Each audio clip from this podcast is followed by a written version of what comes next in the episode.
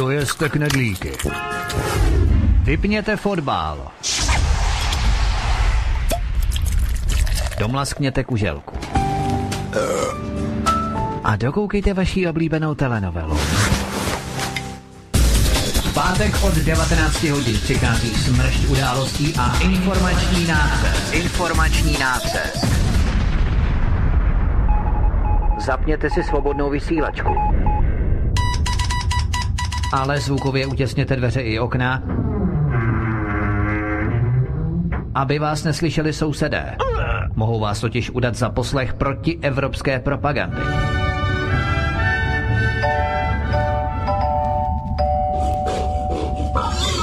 Proto buďte tuctoví, všední a hlavně nevybočujte. Pokud vystrčíte svobodně hlavu, nemilosrdně vás pokosí motorovou pilou. Demokracie? Ano, ale pouze ta po jejich. Proto zapalte svíčky, kupte pár plišáků a semkněte se s námi v boji proti bruselskému terorismu. Šéf redaktor z pravodejského portálu Ironet.cz pan VK komentuje aktuální události posledního týdne na vnitrostátní i zahraniční politické scéně. Das ganze tschechische Volk ist eine Simulantenbande. Zákulisní informace, které se nám vždy nemusí líbit. A komu tím prospějete, co? Geopolitické analýzy, rozvědky, zpravodajské služby. Buďme napřed ve vnímání informačního pole řídících mocenských procesů. Mocenský tenzor je neúprostný. Máte zaseknutý kompas na západ? Každý pátek od 19 hodin si k nám přijďte pro nový, protože nám funguje na všechny čtyři směry.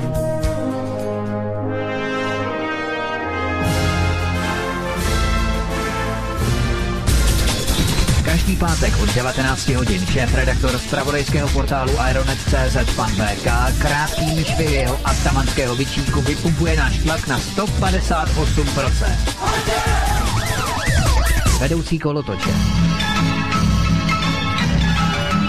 Ve společném programu na svobodném vysílači CS. CS. CS. Tak hezký večer, vážení posluchači. Já jsem trochu teďko lek, že mi to nefunguje, ale jo, je to v pořádku. Já vás moc zdravím ve vysílání na svobodném vysílači. Dnes máme pátek, 9.3. a to je samozřejmě čas, kdy je tady pan VK a Vítek.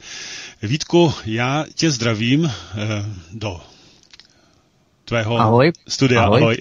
Ahoj. Ahoj, Pavle, zdravím tě taky. Zdravím všechny posluchače samozřejmě. Super, já jsem jako fakt nevěděl, jestli, jsem, jestli je to slyšet. A Ano. VK, tebe zdravím taky, ahoj.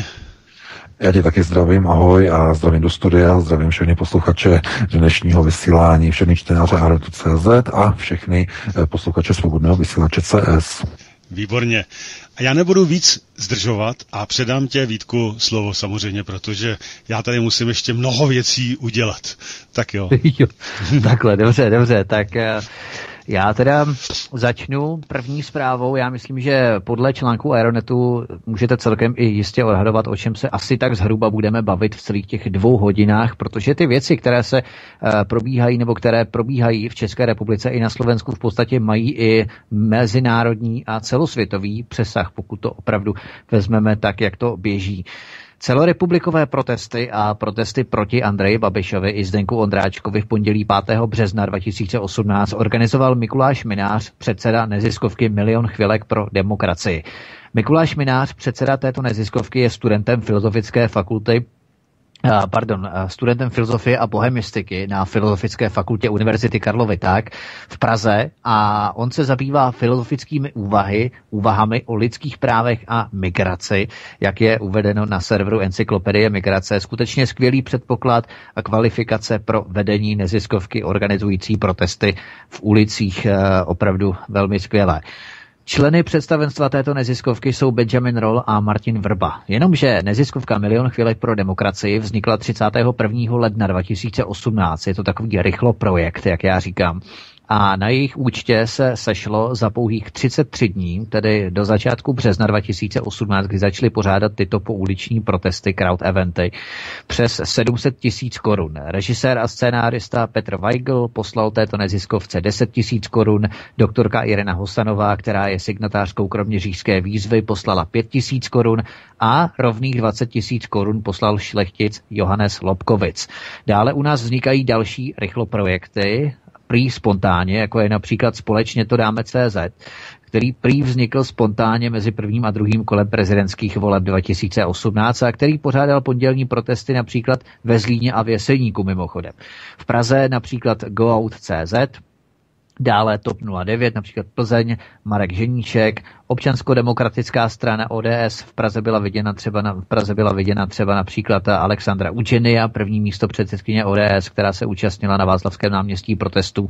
Dále v Olomouci dokonce KDU ČSL pořádala protest, v Liberci zase člověk ze Svobodných, v Písku člověk od AESEKu, tedy od té neziskovky, která se nasunuje multikulturní projekt Edison do škol, v Brně člověk spolupracující s Asociací pro mezinárodní otázky, no a další neziskovkou jinak akademická obec, byli viděni rektoři univerzit, možná studentům dávají i zápočet, pokud se protestů zúčastní.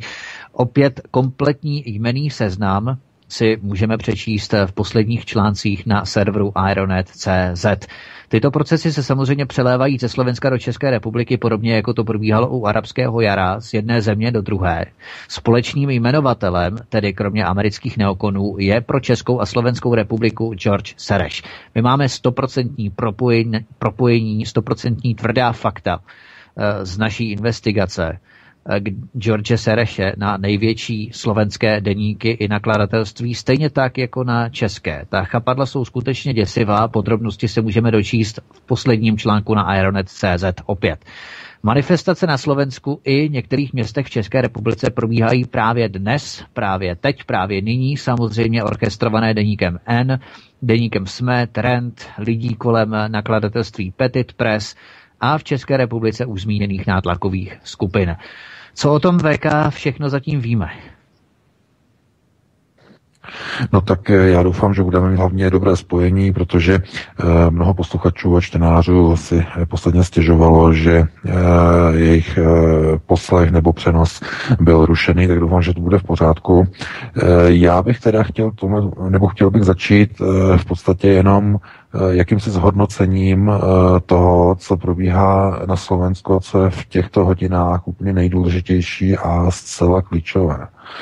Pokud se podíváme na mainstreamová média na Slovensku, tak ta se rozhodla po velmi zvláštním a řekněme odvážném výroku e, slovenského premiéra Roberta Fica e, minulý týden o víkendu, e, kdy ukázal přesně na hlavního organizátora, řekněme, nepokojů a demonstrací e, na Slovensku, ukázal na e, maďarsko-amerického finančníka George Sereše, respektive na jeho organizaci Open Society Foundations, eh, která je, jak uvádí tedy eh, náš článek z dnešního dne, je propojená takovým neuvěřitelným způsobem eh, do struktur vydavatele největšího deníku na Slovensku, deníku jsme, takovým způsobem, že z toho zůstává úplně rozum stát.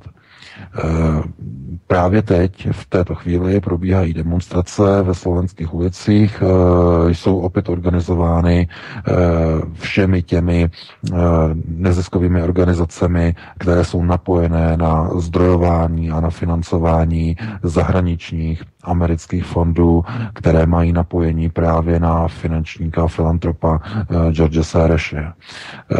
Já se na to dívám v této chvíli jako na rozhodující boj, eh, který musí vybojovat slovenští občané. Eh, před, především eh, nenechte si kýmkoliv namluvit, že to, co je pravda, že ty informace, které jsou pravdivé, jsou ty, které se dočtete na novinových stáncích, nebo v novinách a v tiskovinách na novinových stáncích. To už dávno, dávno a dávno není pravda. Informace, která, nebo které publikují dnešní takzvaná mainstreamová média, to jsou informace, které e, nemají za úkol přinášet pravdu, ale formovat veřejné mínění. veřejné mínění podle světonázoru, které určuje někdo jiný. Tím někým jiným máme na mysli organizátory právě těchto demonstrací, které teď probíhají na Slovensku. Jsou to lidé, kteří jsou napojení na zahraniční fondy, lidé napojení na americkou státní moc a na takzvaný systém Pax Americana.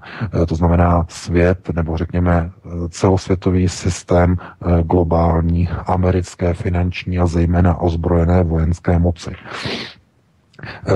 Lidé, kteří se zajímají o tyto souvislosti na Slovensku a dívají se na jednotlivé hráče, na jednotlivé aktéry, tak eh, dělají často tu chybu, že se dívají na jednotlivé lidi, na jednotlivé osoby jako na izolované figury, na tzv. solitéry, eh, které prosazují třeba své vlastní zájmy.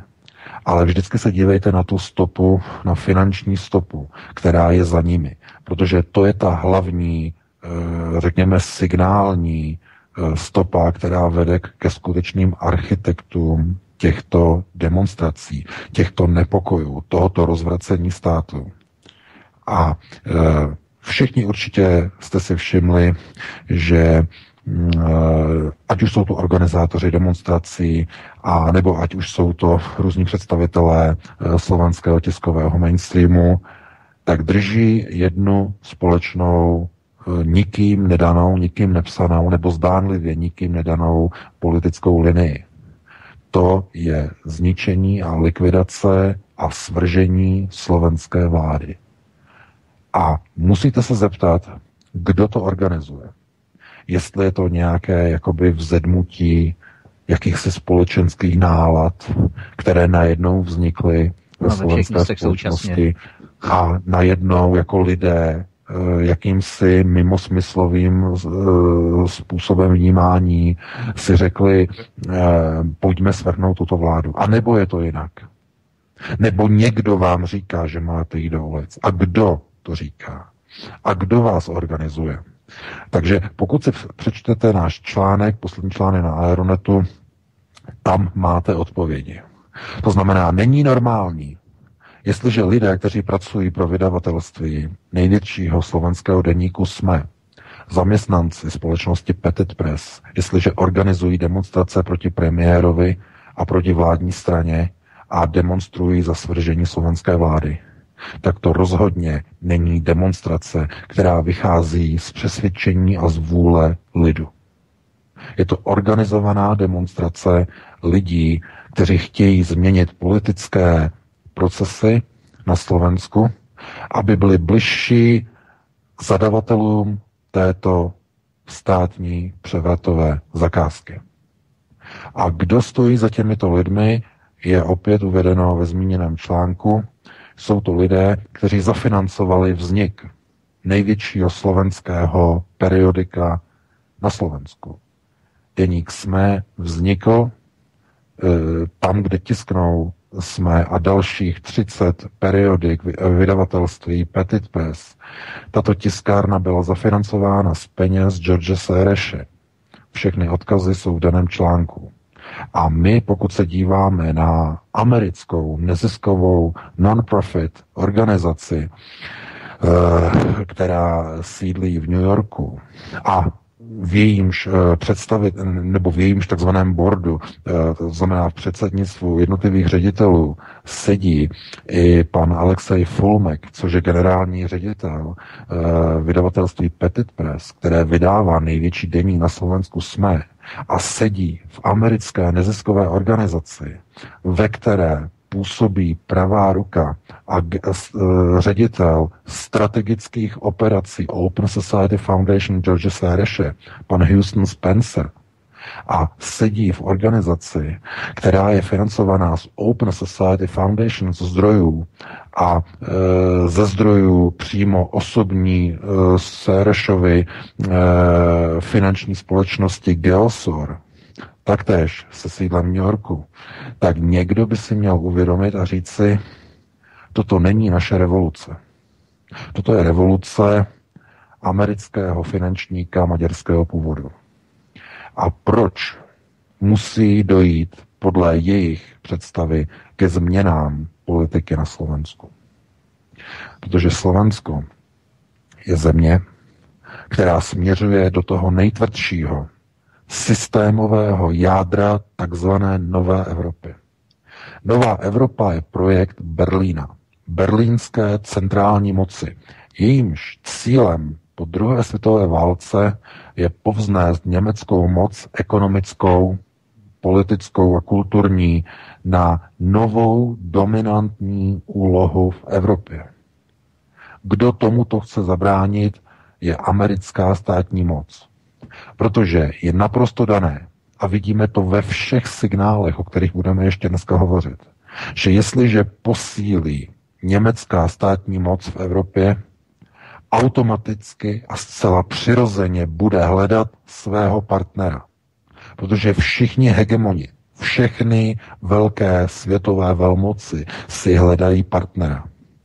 A historicky my víme, že nejpřirozenějším spojencem Berlína je Moskva.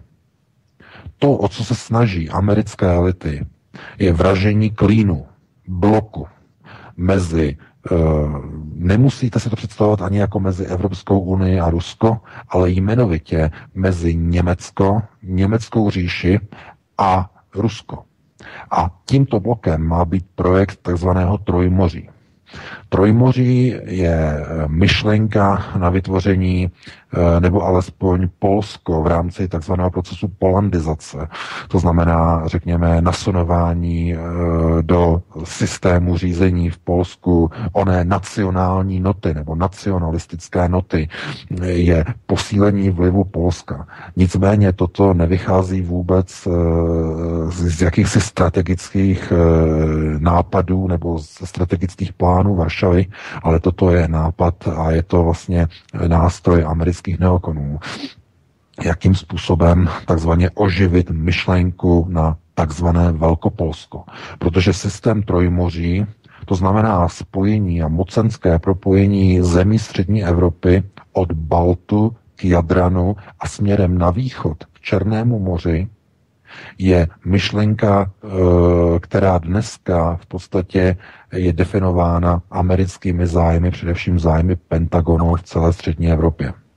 A my, když se podíváme na mapu, nebo když si otevřete mapu a podíváte se, které země dneska jsou pod největší vojenskou, zdůrazňuji, to je důležité, pod vojenským vlivem a vojenskou mocí a spoluprácí e, s americkými armádními sbory, tak tam vidíme od severu až na jih skupinu zemí, které nejvíce a pravidelně hostí americká vojska a americká cvičení.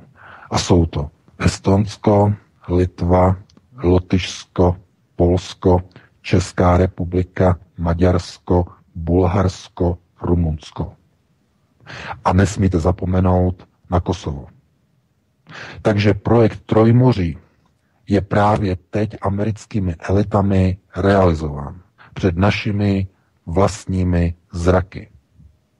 A kdo chybí ve vytvoření nebo řekněme v tomhle komplexním plánu? Chybí Slovensko. Slovensko totiž vráží do tohoto projektu Clean, protože Robert Fico se přiklonil k politice Berlína, k politice Nové Evropy. Proto Slovensko minulý rok v prosinci nebylo zařazeno do žaloby Evropské komise za nepřijímání migrantů. Proto do tohoto seznamu byly zařazeny pouze ty země, které jsou pod kontrolou americké vojenské moci. Česká republika, Polsko, Maďarsko. Z tohoto důvodu Slovensko bylo vyřazeno a nebylo zahrnuto do žaloby, protože vojenská moc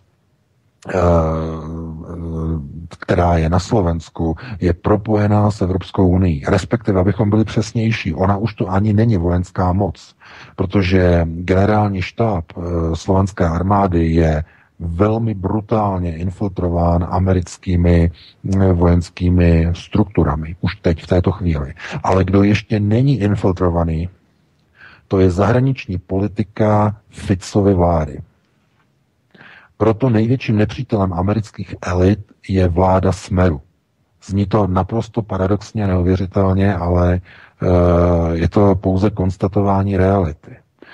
To znamená, Ficův smer je Oni se do této pozice ani dokonce nechtěli dostat, protože možná jste si všimli, že ať už se tady mluví například o George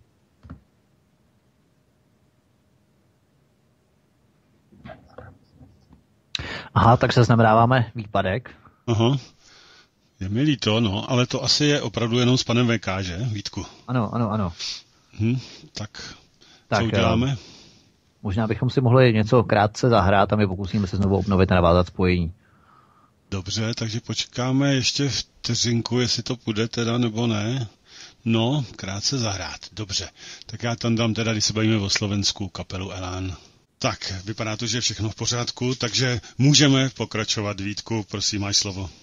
Ano, děkuji Pavle. My jsme navázali znovu opět spojení, nevíme, co se stalo. Došlo k výpadku, jakému si náhlému. Takže PK, my jsme skončili u toho Trojmoří a popisování Slovenska, že Slovensko v podstatě se vymyká eh, těm procesům, které se odehrávají v ostatních zemích kolem něj, ať je to Polsko, Česká republika, anebo právě Rumunsko, Bulharsko. Tak eh, můžeme pokračovat dál v tomto bodě. Eh, já bych teda pokračoval, doufám, že nás nikdo nebude rušit, protože tohle to vypadá, že nám zase někdo eh, nám ruší spojení, protože to už to není poprvé tohleto. Eh, takže já zkusím tedy navázat. My, když se díváme na Slovensko a díváme se na generální štáb Slovenské republiky, tak ten je velmi, řekněme v poslední době už stejně jako například generální štáb České armády je přímo infiltrován americkými zájmy.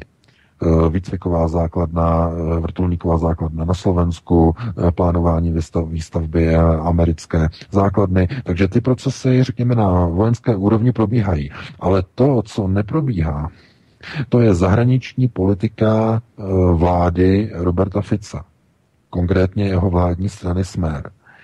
A já nevím, jestli nás e, přerušili nebo bylo přerušené spojení, když jsem hovořil o tom, z jakého důvodu Slovensko není pod kontrolou e, amerických elit, protože zahraniční politika Ficovy vlády není pro americká.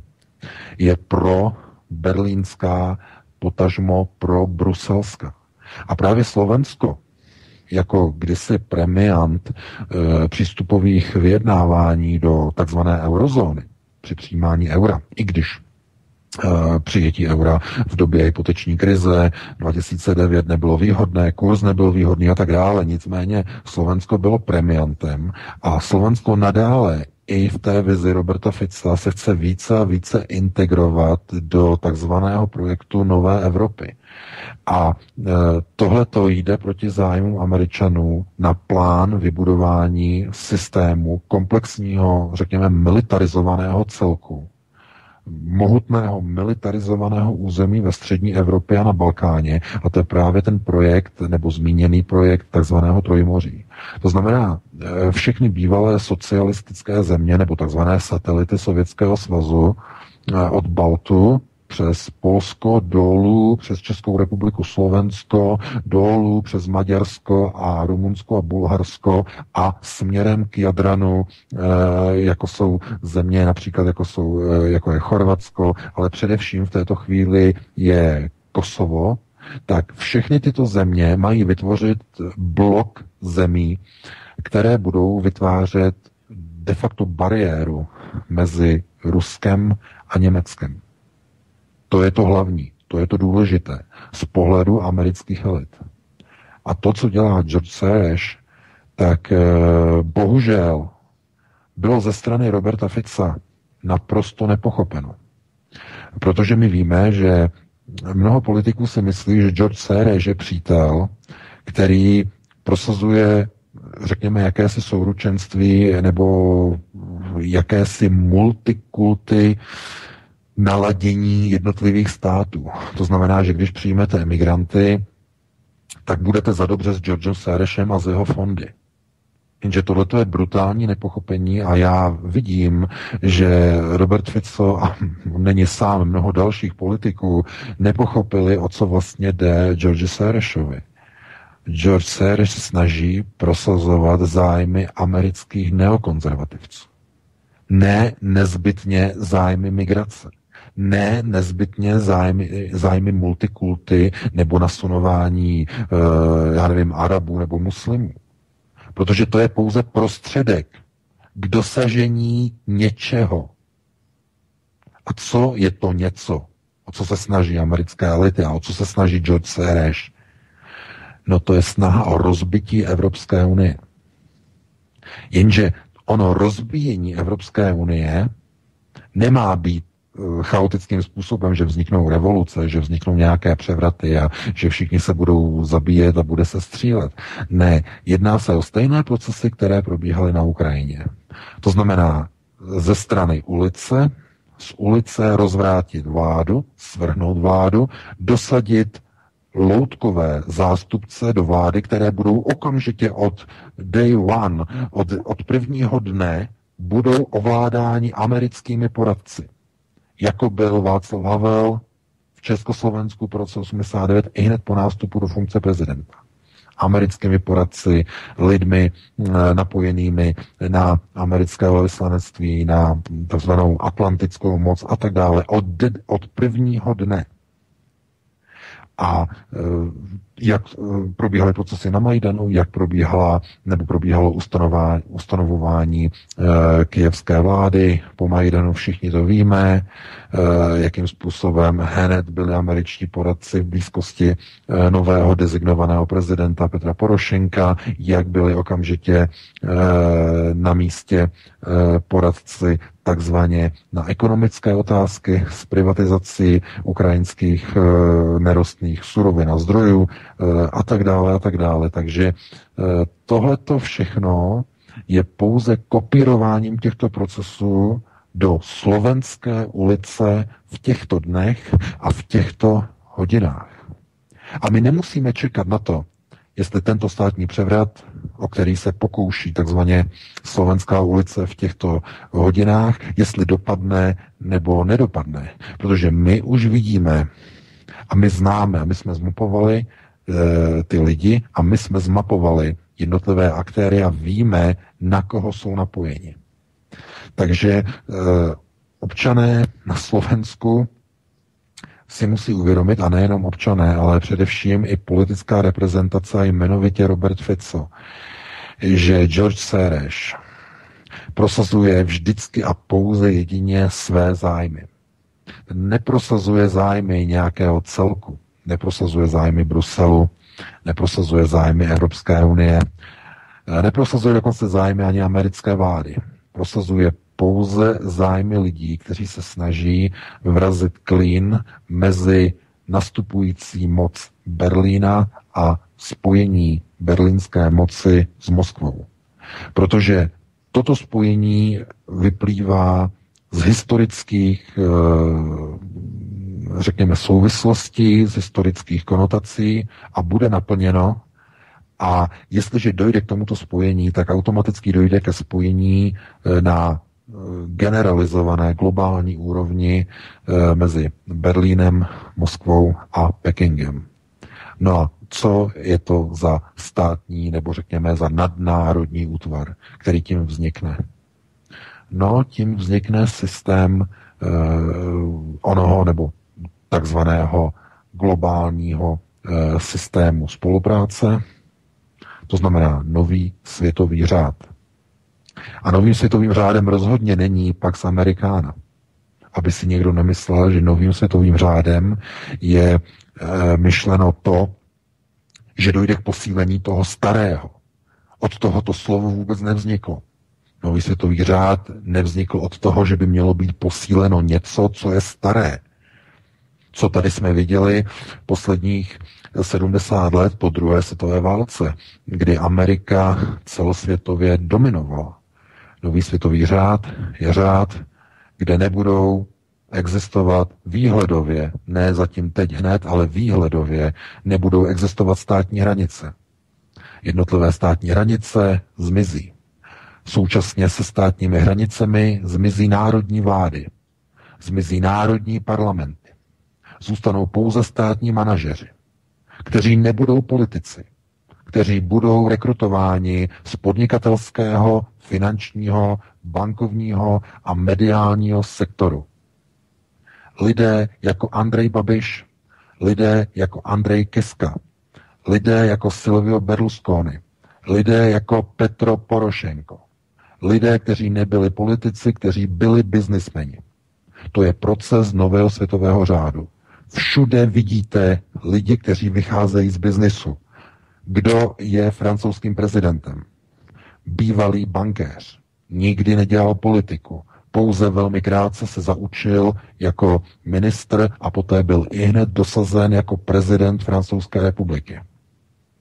To znamená, místo politiků jsou k moci ve strukturách nového světového řádu dosazování státní manažeři.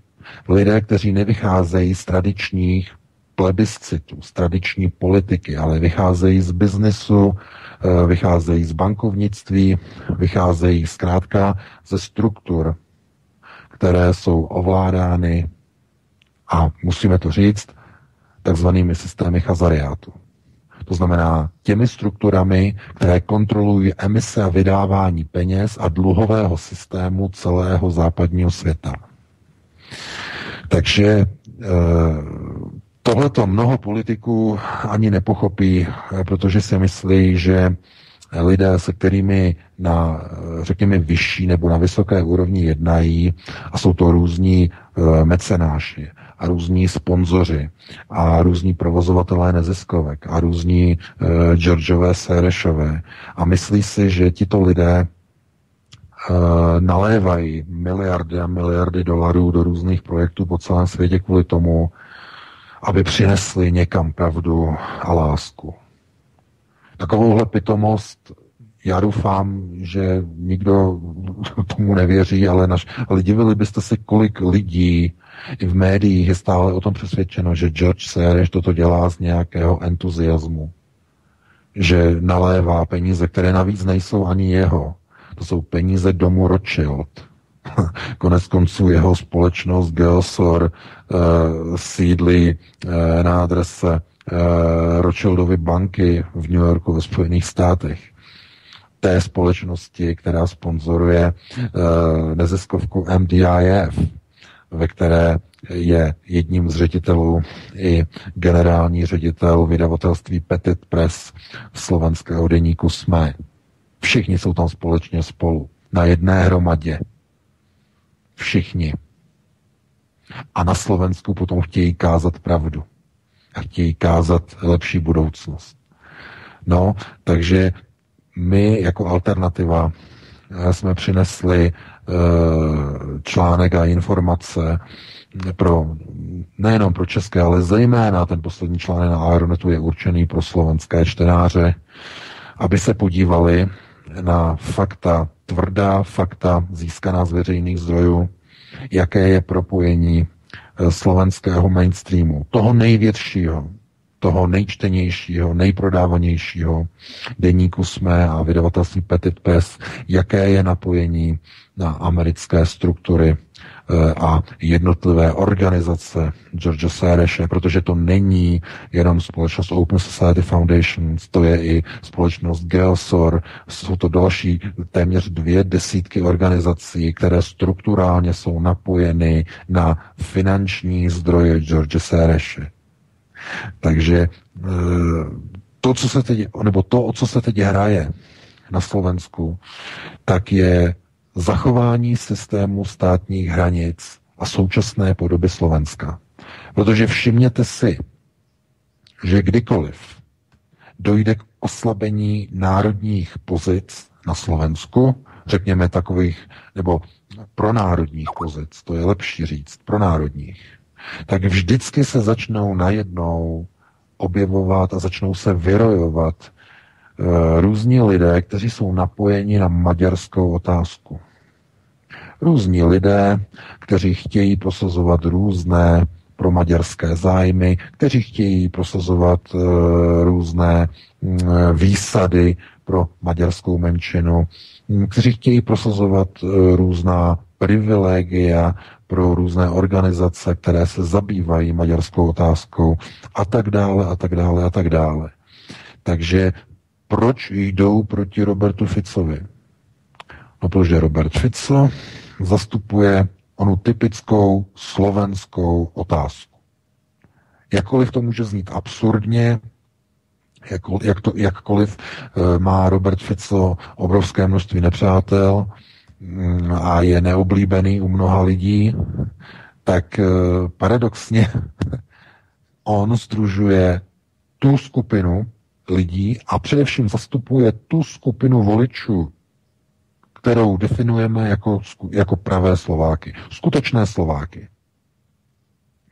A pokud tato organizace, o které jsme hovořili, to znamená, pokud skupina e, na západní fondy a na americké fondy napojených lidí, e, pokud dosáhne svého cíle a dojde k povolení vlády Roberta Fica, no, tak místo smeru a mluvili jsme o tom už minulý týden, se dostanou k moci ty politické strany, které byste tam nikdy v životě nechtěli vidět.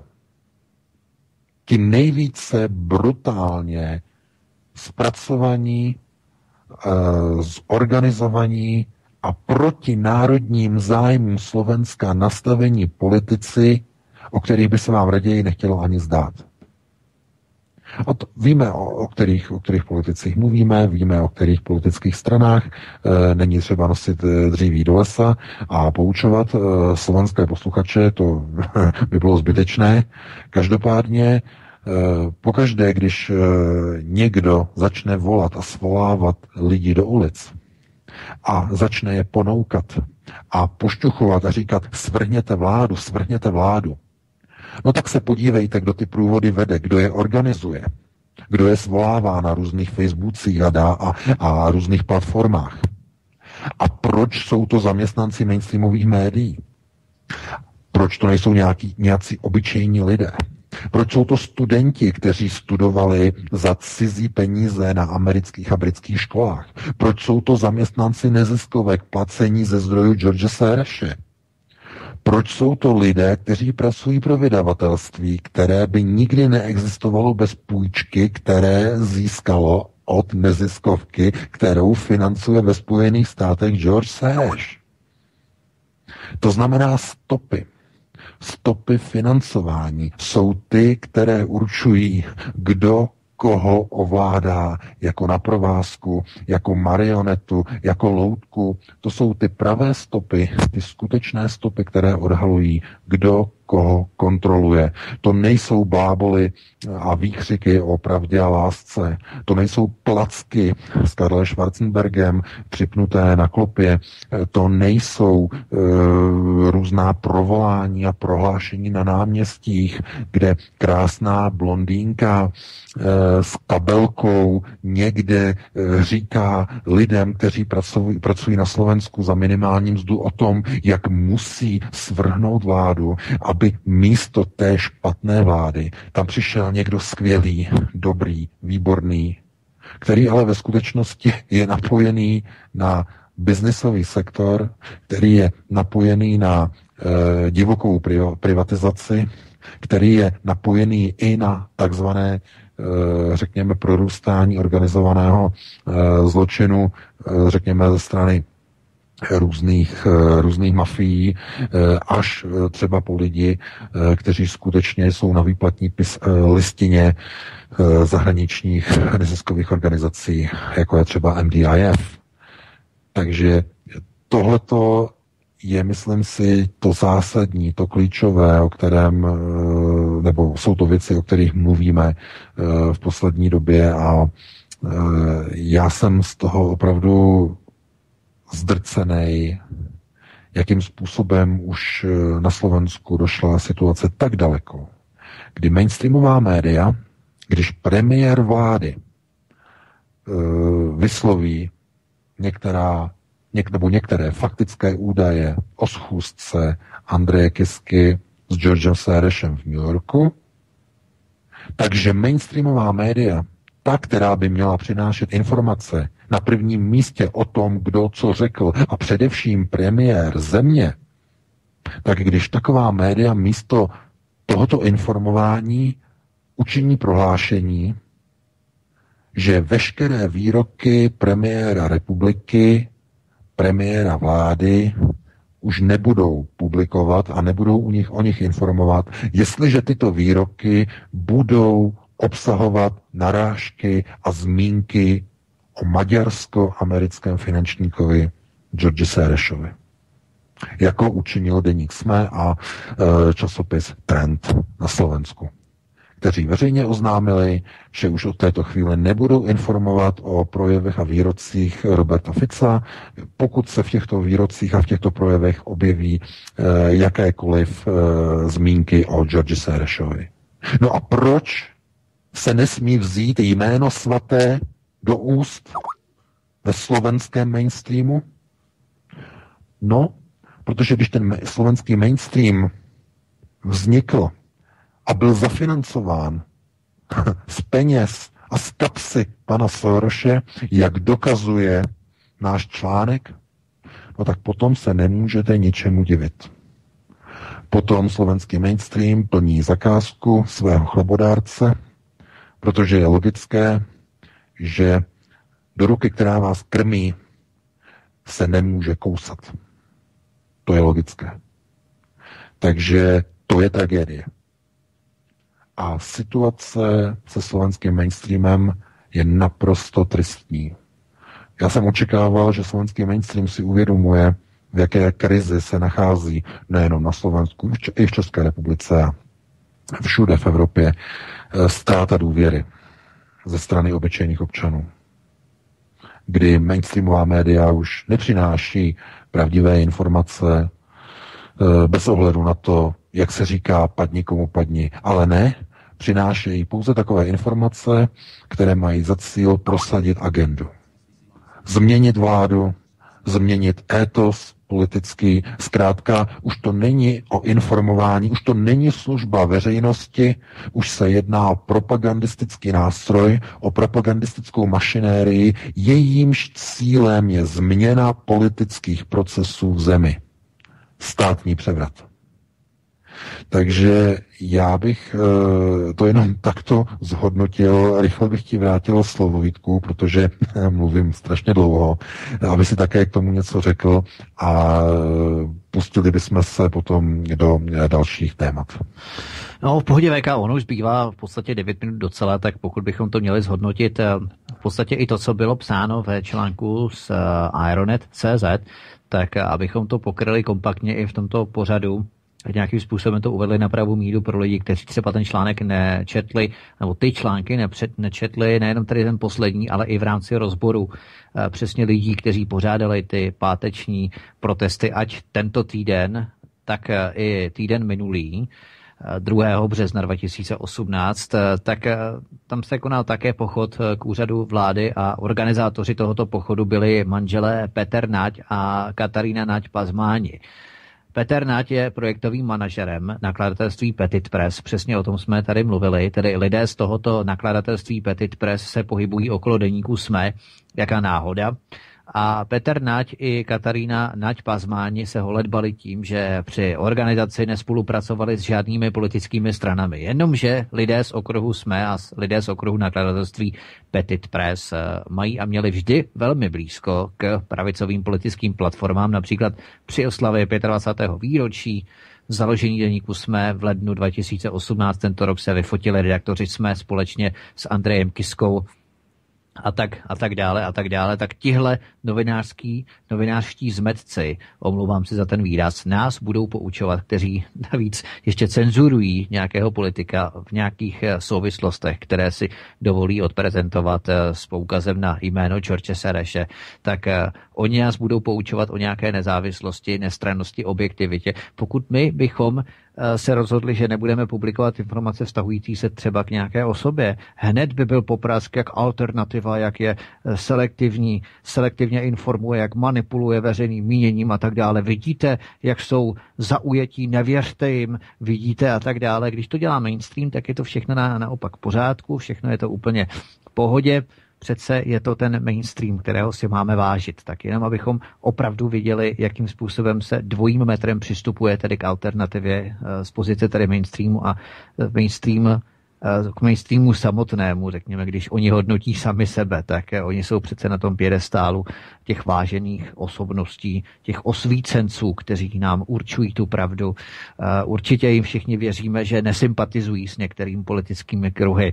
Dále se toho pochodu minulý pátek zúčastnil Lukáš Fila, šéf-redaktor deníku N, stejně jako Marek Chorvatovič, toho můžeme slyšet na Českém rozhlase Plus například a na českých médiích komentujících uh, scénu, mediální scénu na Slovensku například.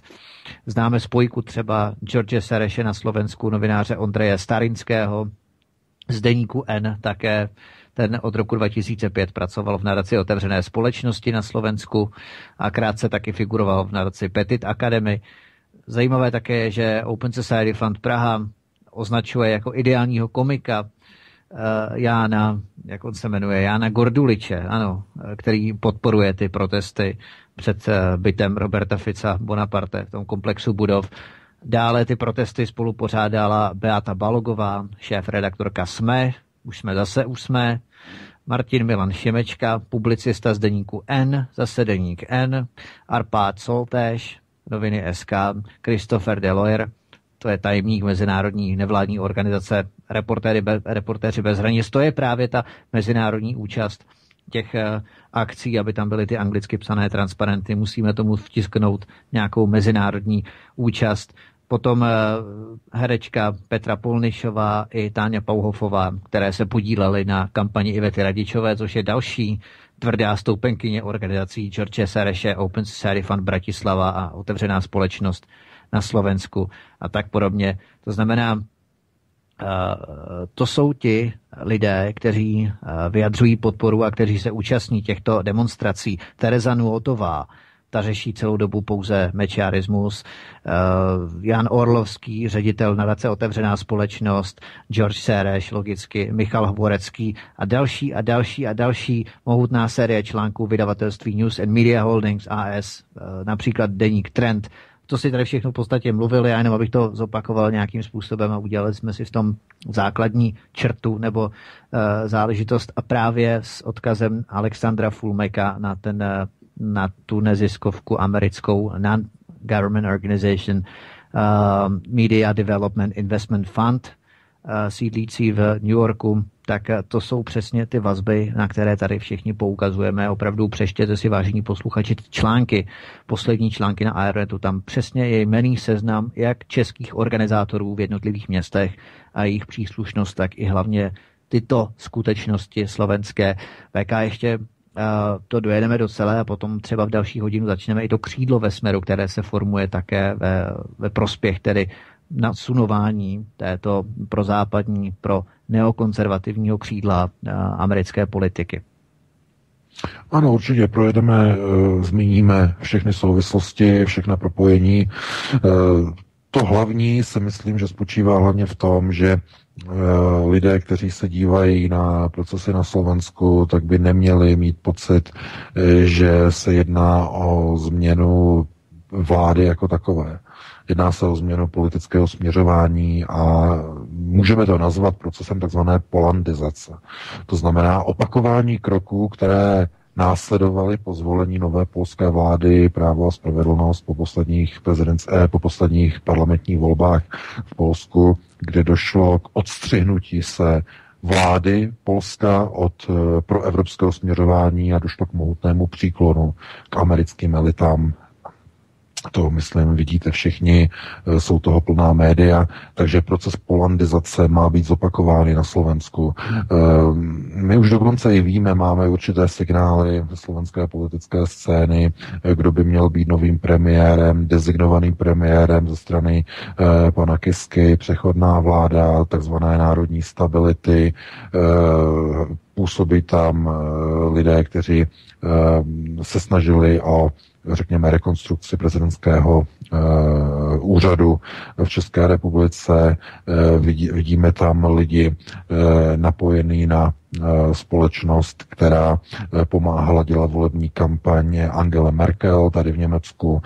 Takže to jsou lidé, kteří jsou připraveni prosazovat určité změny politiky a ty změny této politiky mají být de facto směřovány k tomu, aby byly změněny zahraniční politické směry, které bude prosazovat nová, nebo pokud bude nová slovenská vláda. E, Tohle to není akceptovatelné pro Slovensko, protože e, procesy polandizace by znamenaly nasunutí amerických zbraní a raket středního doletu na území Slovenské republiky.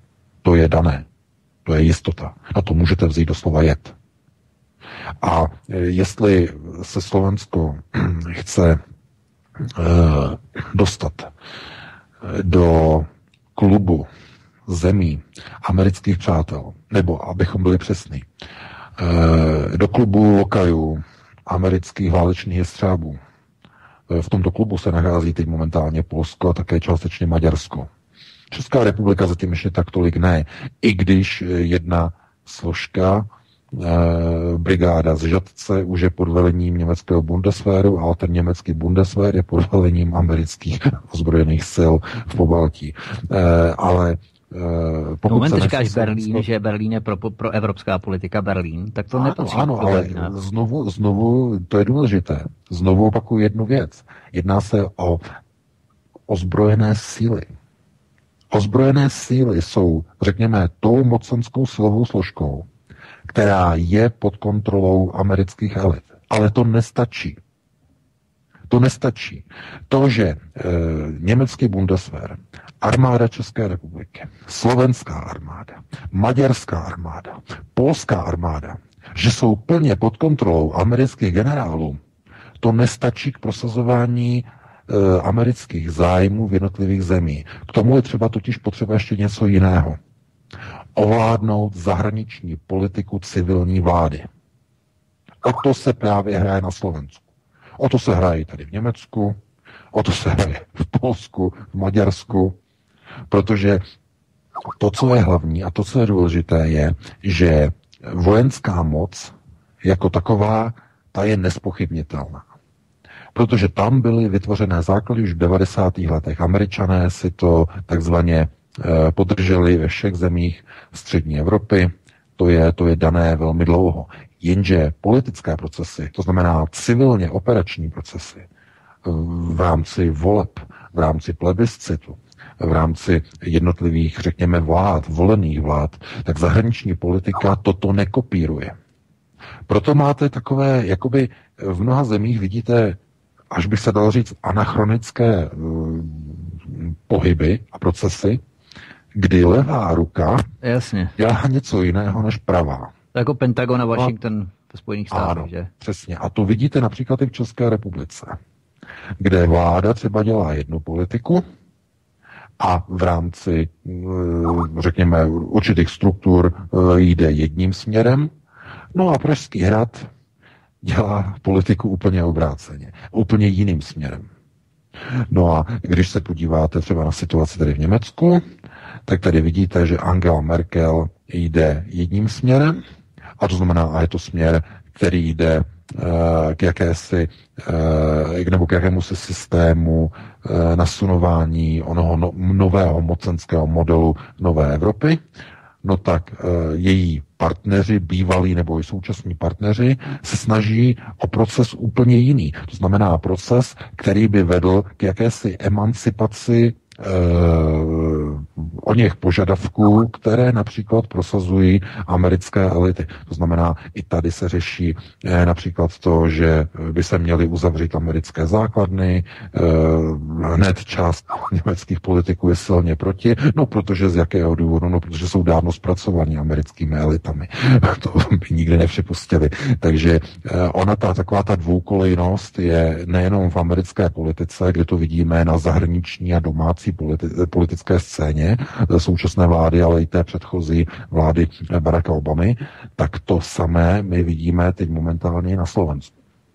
Protože eh, to, co udělal Robert Fico po určitém zhodnocení situace, to znamená onen příklon k Berlínu, následně z toho důvodu nebyla podána žaloba na Slovensko za nepřijímání migrantů ze strany Evropské unie, vyvolalo velké ohrožení amerických plánů, eh, řekněme, eh, řekněme eh, ono, ony plány se Slovenskem do budoucna v rámci systému Trojmoří.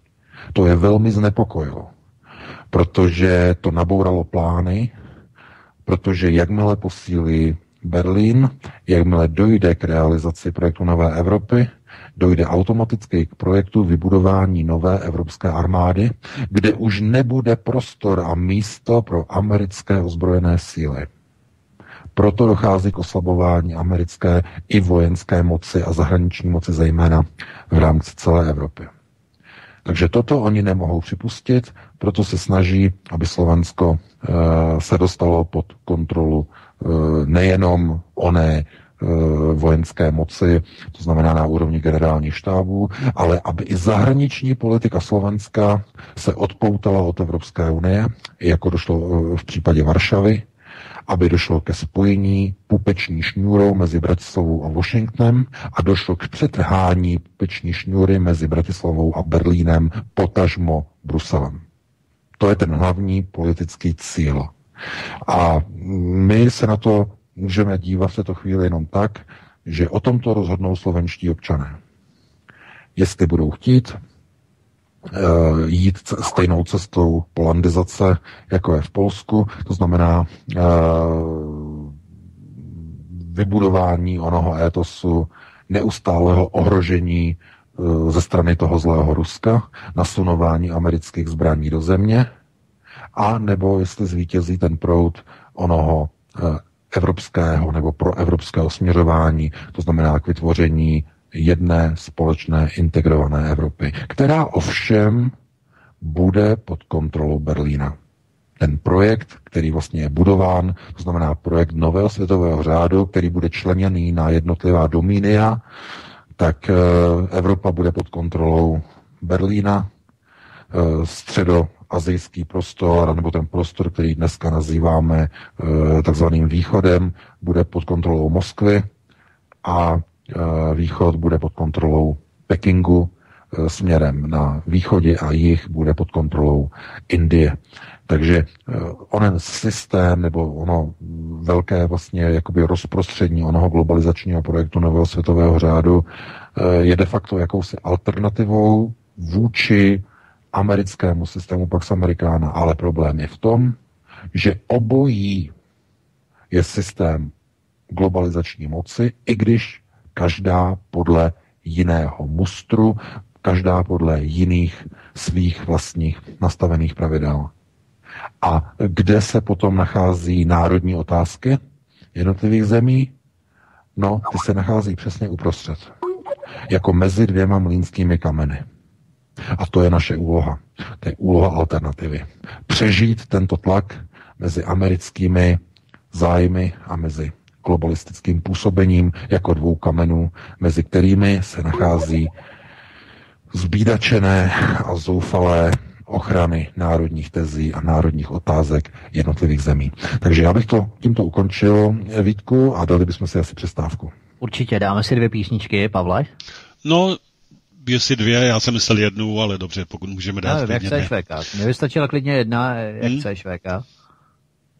No dáme dvě, no. Dáme dvě, dobře. Takže to je sedm minut, osm minut, jo. Dobře. Hezký dobrý večer, vážení posluchači, vítejte ve druhé třetině dnešních hovorů u Klábosnice. Ne co týden vzal, který vedeme s eh, šéf-redaktorem z Pravodejského nevím, jestli alternativního serveru Aeronet.cz, protože vzhledem k vzrůstajícím, nebo k vzrůstajícímu počtu lidí, kteří sledují Aeronet a svobodný vysílač, tak nevím, jestli se možná máme ještě nazývat alternativou, protože podle některých odhadů je to 25% lidí, kteří čtou alternativní servery, tak dokdy to bude alternativní? 30, 40, 50%? Dokdy ještě to bude označováno za alternativní? Takže posloucháte druhou třetinu našeho pořadu VK, slyšíme se. Ano, slyšíme se výborně. Tak fajn, tak uh, půjdeme dál a my jsme před písničkou uh, slíbili, že se podíváme ještě na slovenské křídlo ve Smeru, které se nějakým způsobem uh, od já nemůžu najít správné slovo, od, odbíhá nebo nějakým způsobem... Odklonilo. Odklonilo, ano, přesně tak, děkuji. Odklonilo od toho řekněme, pro evropského křídla směru, kterým je orientovaná celá ta strana, sociální demokracie a v rámci teda těch, eh, toho křídla socialistů v Evropské unii, v Evropském parlamentu. Vzpomínáme si na společnost Kanket eh, Consult, eh, která vypracovala dokument, který si objednal Open Society jak se to jmenuje? Open Society European Policy Institute, ano. Open Society European Policy Institute. To je v podstatě ceřiná nadace Serešovy Open Society Foundations, mezinárodní matky všech eh, těch národních uh, poboček této organizace, jako je třeba Open Society Fund Praha, Bratislava a tak dále. Ten 127 stránkový dokument nesl název Spolehlivý spojenci v Evropském parlamentu 14 až 19, 2014 až 19. A ten dokument obsahoval fotografie europoslanců, podrobné informace o jejich profesním životě, o jejich zájmech, oblastech práce a také o jejich slabostech. V podstatě si George Sereš vytipovává europoslance nakloněné ke spolupráci prosazování zájmů lobistické mašinérie jeho neziskového sektoru, jeho NGO z národního mezinárodního impéria, tedy neziskového sektoru George Sereše a ze Slovenska tu jsou tři vytipovaní politici. Monika Flašíková-Beňová, Monika Smolková a Boris Zala. Všichni tři samozřejmě ze Smeru. A Boris Zala, když jsme si, nebo když se podíváme detailněji na ty politiky, tak to je velmi zajímavé, protože Boris Zala poskytl rozhovor 27. července 2016 pro slovenský server Topky, ve kterém uvedl, já se to pokusím reprodukovat v češtině, co jsem si zapamatoval, že současné úzké vedení, on prohlásil, současné úzké vedení, především Fico a Kaliňák, není schopné oslovit tu vrstvu obyvatelstva, která je dnes volná. Mladí, liberálně městské vrstvy, zelení, sociální, sociální demokrati, proevropsky cítících tam je úplně cítit, jako kdyby Boris Zala vyt, chtěl vytvořit ze smeru klasickou neoliberální proevropskou stranu západního typu, kryjící se hmm. pod tu značku sociální demokracie. Monika Smolková, to je také zajímavé, ta uvedla druhá vytipovaná poslankyně Georgem Serešem, europoslankyně Georgem Serešem, tak Monika Smolková uvedla teď právě na semináři v Košicích eh, v pondělí 5. března, marca pro Slováky 2018, toto pondělí, že minimálně rekonstrukce vlády je nevyhnutelná a určitě prý přijde a že má prý informace, že se tato vládní rekonstrukce v nejbližší době chystala. Aktuální situace podle Moniky, Moniky Smolkové si žádá politické kroky a opatření. Ten její naratismus a charakter retoriky jakoby skoro doslova kopíroval novinářskou galérku a sledoval jiné cíle než integritu samotného smeru. No a potom tu máme uniklé depeše, Wikileaks, tam je Monika Flašíková Beňová a ona je tam vedena jako resolute supporter of open society values strongly progressive. Strongly progressive, to znamená pevná přívrženkyně hodnot otevřené společnosti, silně pokroková. Dále Martin Glváč, to už je, není vytipovaný poslanec, ale je to v podstatě z toho prozápadního křídla. Martin Glváč ze Smeru, ministr obrany, eh, s otevřenou náručí vítal otevřené, eh, pardon, vítal eh, vojenské jednotky NATO při průjezdu konvoje na to slovenském, myslím 16. září 2015, 15. 16. září 2015. A Navíc sám George Sereš eh, podle uniklých e-mailů z Wikileaks tehdy doporučil Hillary Clintonové jako hodného vyjednávače při krizi v Albánii v roce 2011 Miroslava Lajčáka ze Smeru, ministra zahraničních věcí aktuálního, který se také eh, setkal s Georgem Serešem toho 20. září 2017 a Miroslav Lajčák povede zasedání OSN právě v New Yorku v říjnu tohoto roku, kde se odsouhlasí ten globální dopad na migraci, Global Impact on Migration, eh, kde se postaví ekonomičtí uprchlíci na stejnou úroveň jako uprchlíci před válkou. Takže ve smeru je křídlo, které má nepříznivý vliv na smera figurují v pozici trojských konňů jakýchsi. Eh, George Sereše, který byl konec konců vytipovaný v těch eh, uniklých dokumentech. Takže VK, jak se k tomu stavíš? Má Robert Fico nepořádek ve vlastní straně? Řekněme integritě smeru? No tak eh, takhle, já bych to vzal trošku víc ze široka. Eh, tohleto, co tito tři zmínění politici Smeru, jak se vyjadřují, řekněme, k politice Eh, vládní strany na Slovensku, eh, Roberta Fica, eh, tak to, je, to jsou typické výroky, které patří nebo které řadíme k takzvaným evropským neoliberálním politikům, takzvaným neoliberalistům. No a pokud chce Robert Fico a slovenský smer vidět, kam to vede, když sociálně demokratická partaj klasického střihu začne dělat neoliberální politiku, tak ať se podívá do České republiky, jak to dopadlo s Českou stranou sociálně demokratickou. Protože přesně to, o co se snaží tito tři zmiňovaní politici na Slovensku, kteří byli vytipováni v té spravodajské zprávě Open Society Foundations um, pro spolupráci v Evropském parlamentu. Takže to, co oni tito tři navrhují, jakým způsobem by se měl smer změnit, tak to je přesně to, co probíhalo posledních několik let v ČSSD v České republice. To je, to je nejlepší příklad.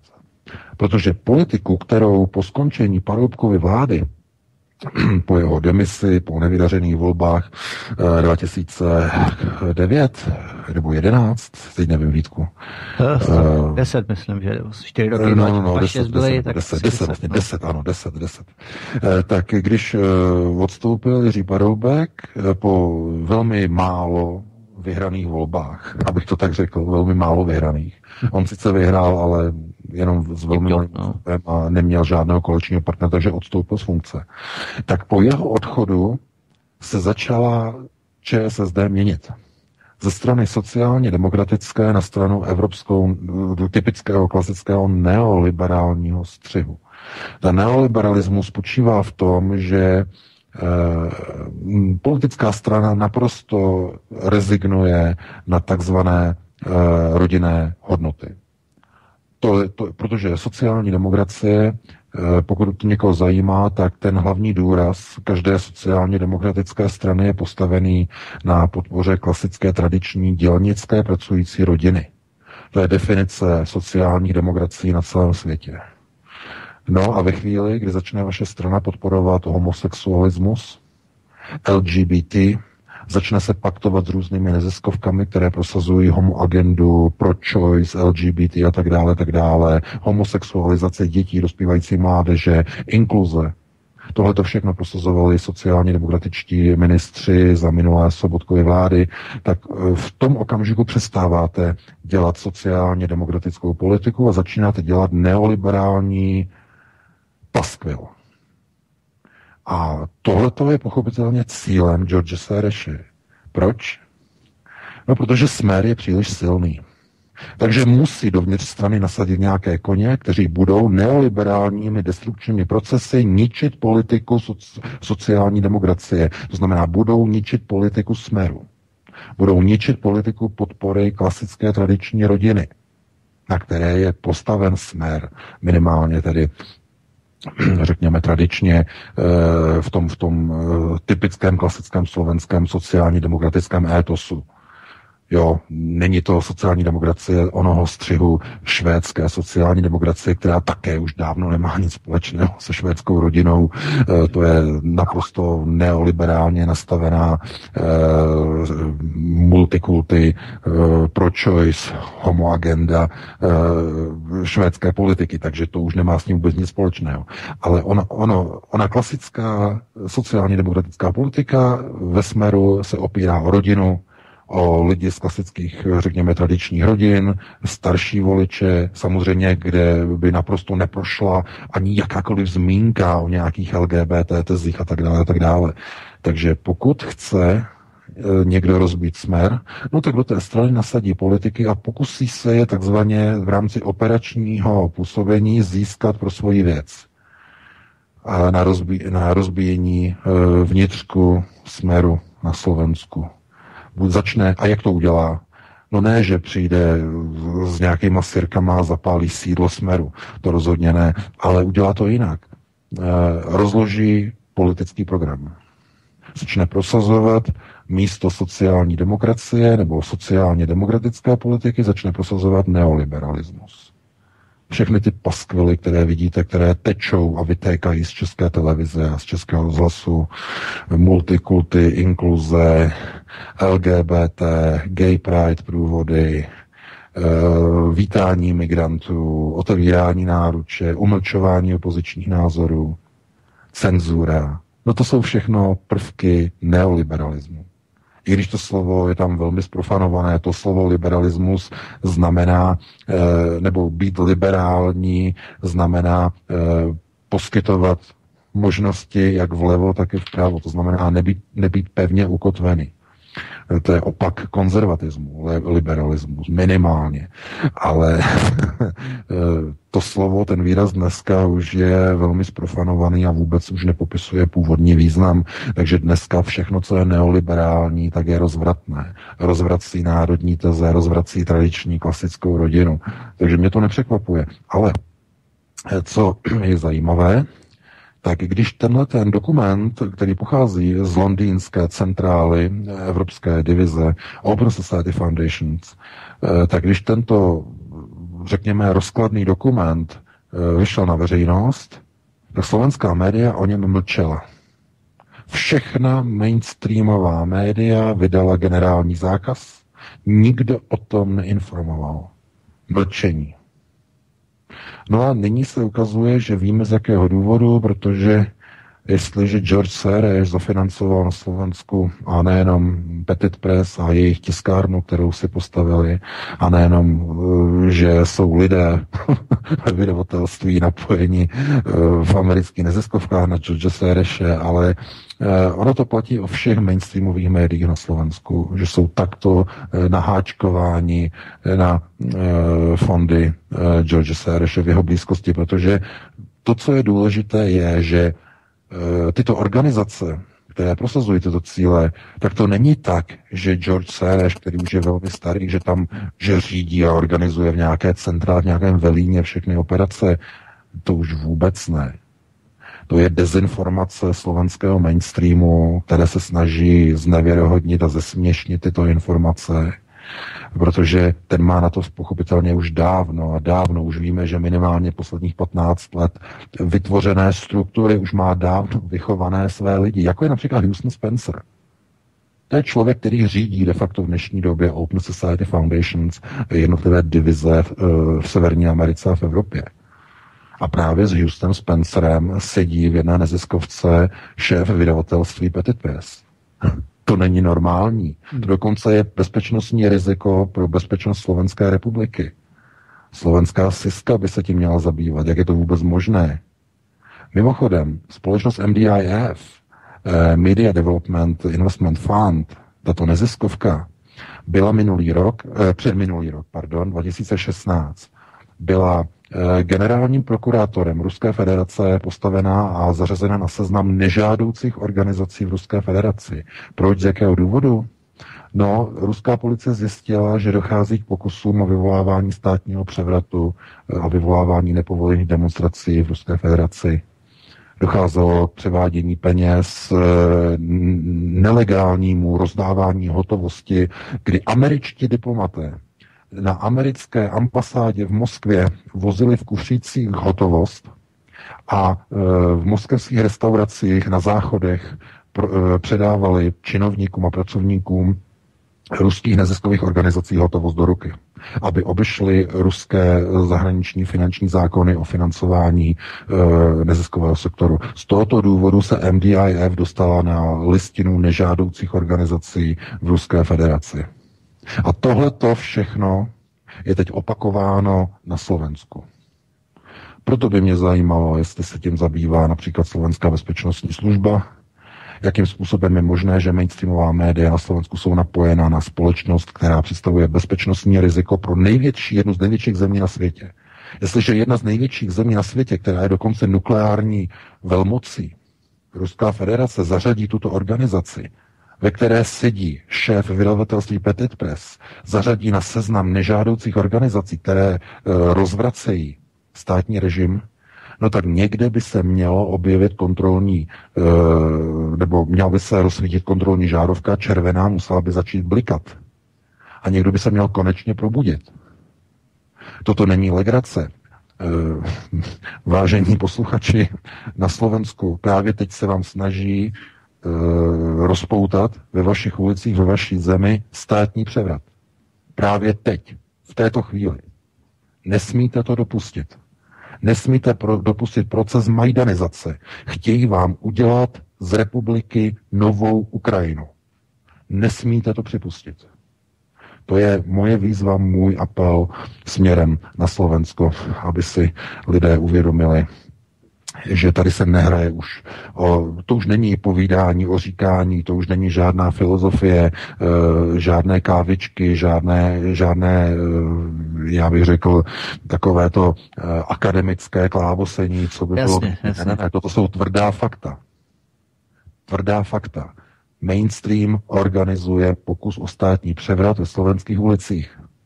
Lidé, kteří uh, ovládají slovenský mainstream, sedí v neziskovkách s lidmi George Sereše. A jsou to, jsou, to, jsou to společnosti a jsou to vydavatelství, která jsou finančně propojená se zdroji a fondy George Sereše. Takže tohleto nelze vůbec nějak jako akceptovat a říkat, že ono se nějak ukáže, jak se to vyvrbí. Tohle jsou informace, které jsou přímo zdrojované z veřejných dostupných zdrojů, z jednotlivých registrů. Nejsou to žádné hoaxy, nejsou to žádné konspirace, jsou to tvrdá fakta. A je pouze na vás, na voličích, abyste si rozhodli, jestli chcete zopakovat dezintegrační proces z Kijeva a z Ukrajiny z let 2013-2014, jestli chcete, aby vaše země následovala proces takzvané majdanizace a polandizace. To znamená, jestli chcete, aby se vaše politika, zahraniční politika nové vlády dostala do stejné pozice, jako je dneska kijevská vláda. To znamená nasunování amerických zbraní, rozvrat sociálního systému a řízení veškeré politiky za kontroly a dozoru amerických poradců. Tohle to, jestli chcete. Je to na vás, je to na vašem rozhodnutí. Takže Vítku, já bych ti předal slovo, eh, abych ti také dal slovo a abych stále jenom nemluvil já. Ne, to, to je v pohodě. Já jenom eh, v podstatě doplním, eh, jak jsi mluvil o té ruské prokuratuře tak eh, té ruské generální prokuratuře, která vypracovala ten seznam nevládních organizací, kam byly zařazeny nadace, které nemohou být nadále akceptovány na území Ruské federace, protože představují hrozbu pro základy ústavního uspořádání Ruské federace, tak a nebo bezpečnost samotného státu jako takového, tak eh, tam bylo zařazeno, pokud vím, celkem 12 těch nadací, jenom abychom si zrekapitulovali a je to klasicky Open Society Foundations, potom National Endowment for Democracy, čili NET, to je ten, eh, ta nadace pro demokracii, že to působí tady v České republice. Eh, Mezinárodní republikánský institut, to je arizonský senátor John McCain, klasika. Národní institut pro demokracii nebo Demokratický institut, to je zase Madeleine Albrightová.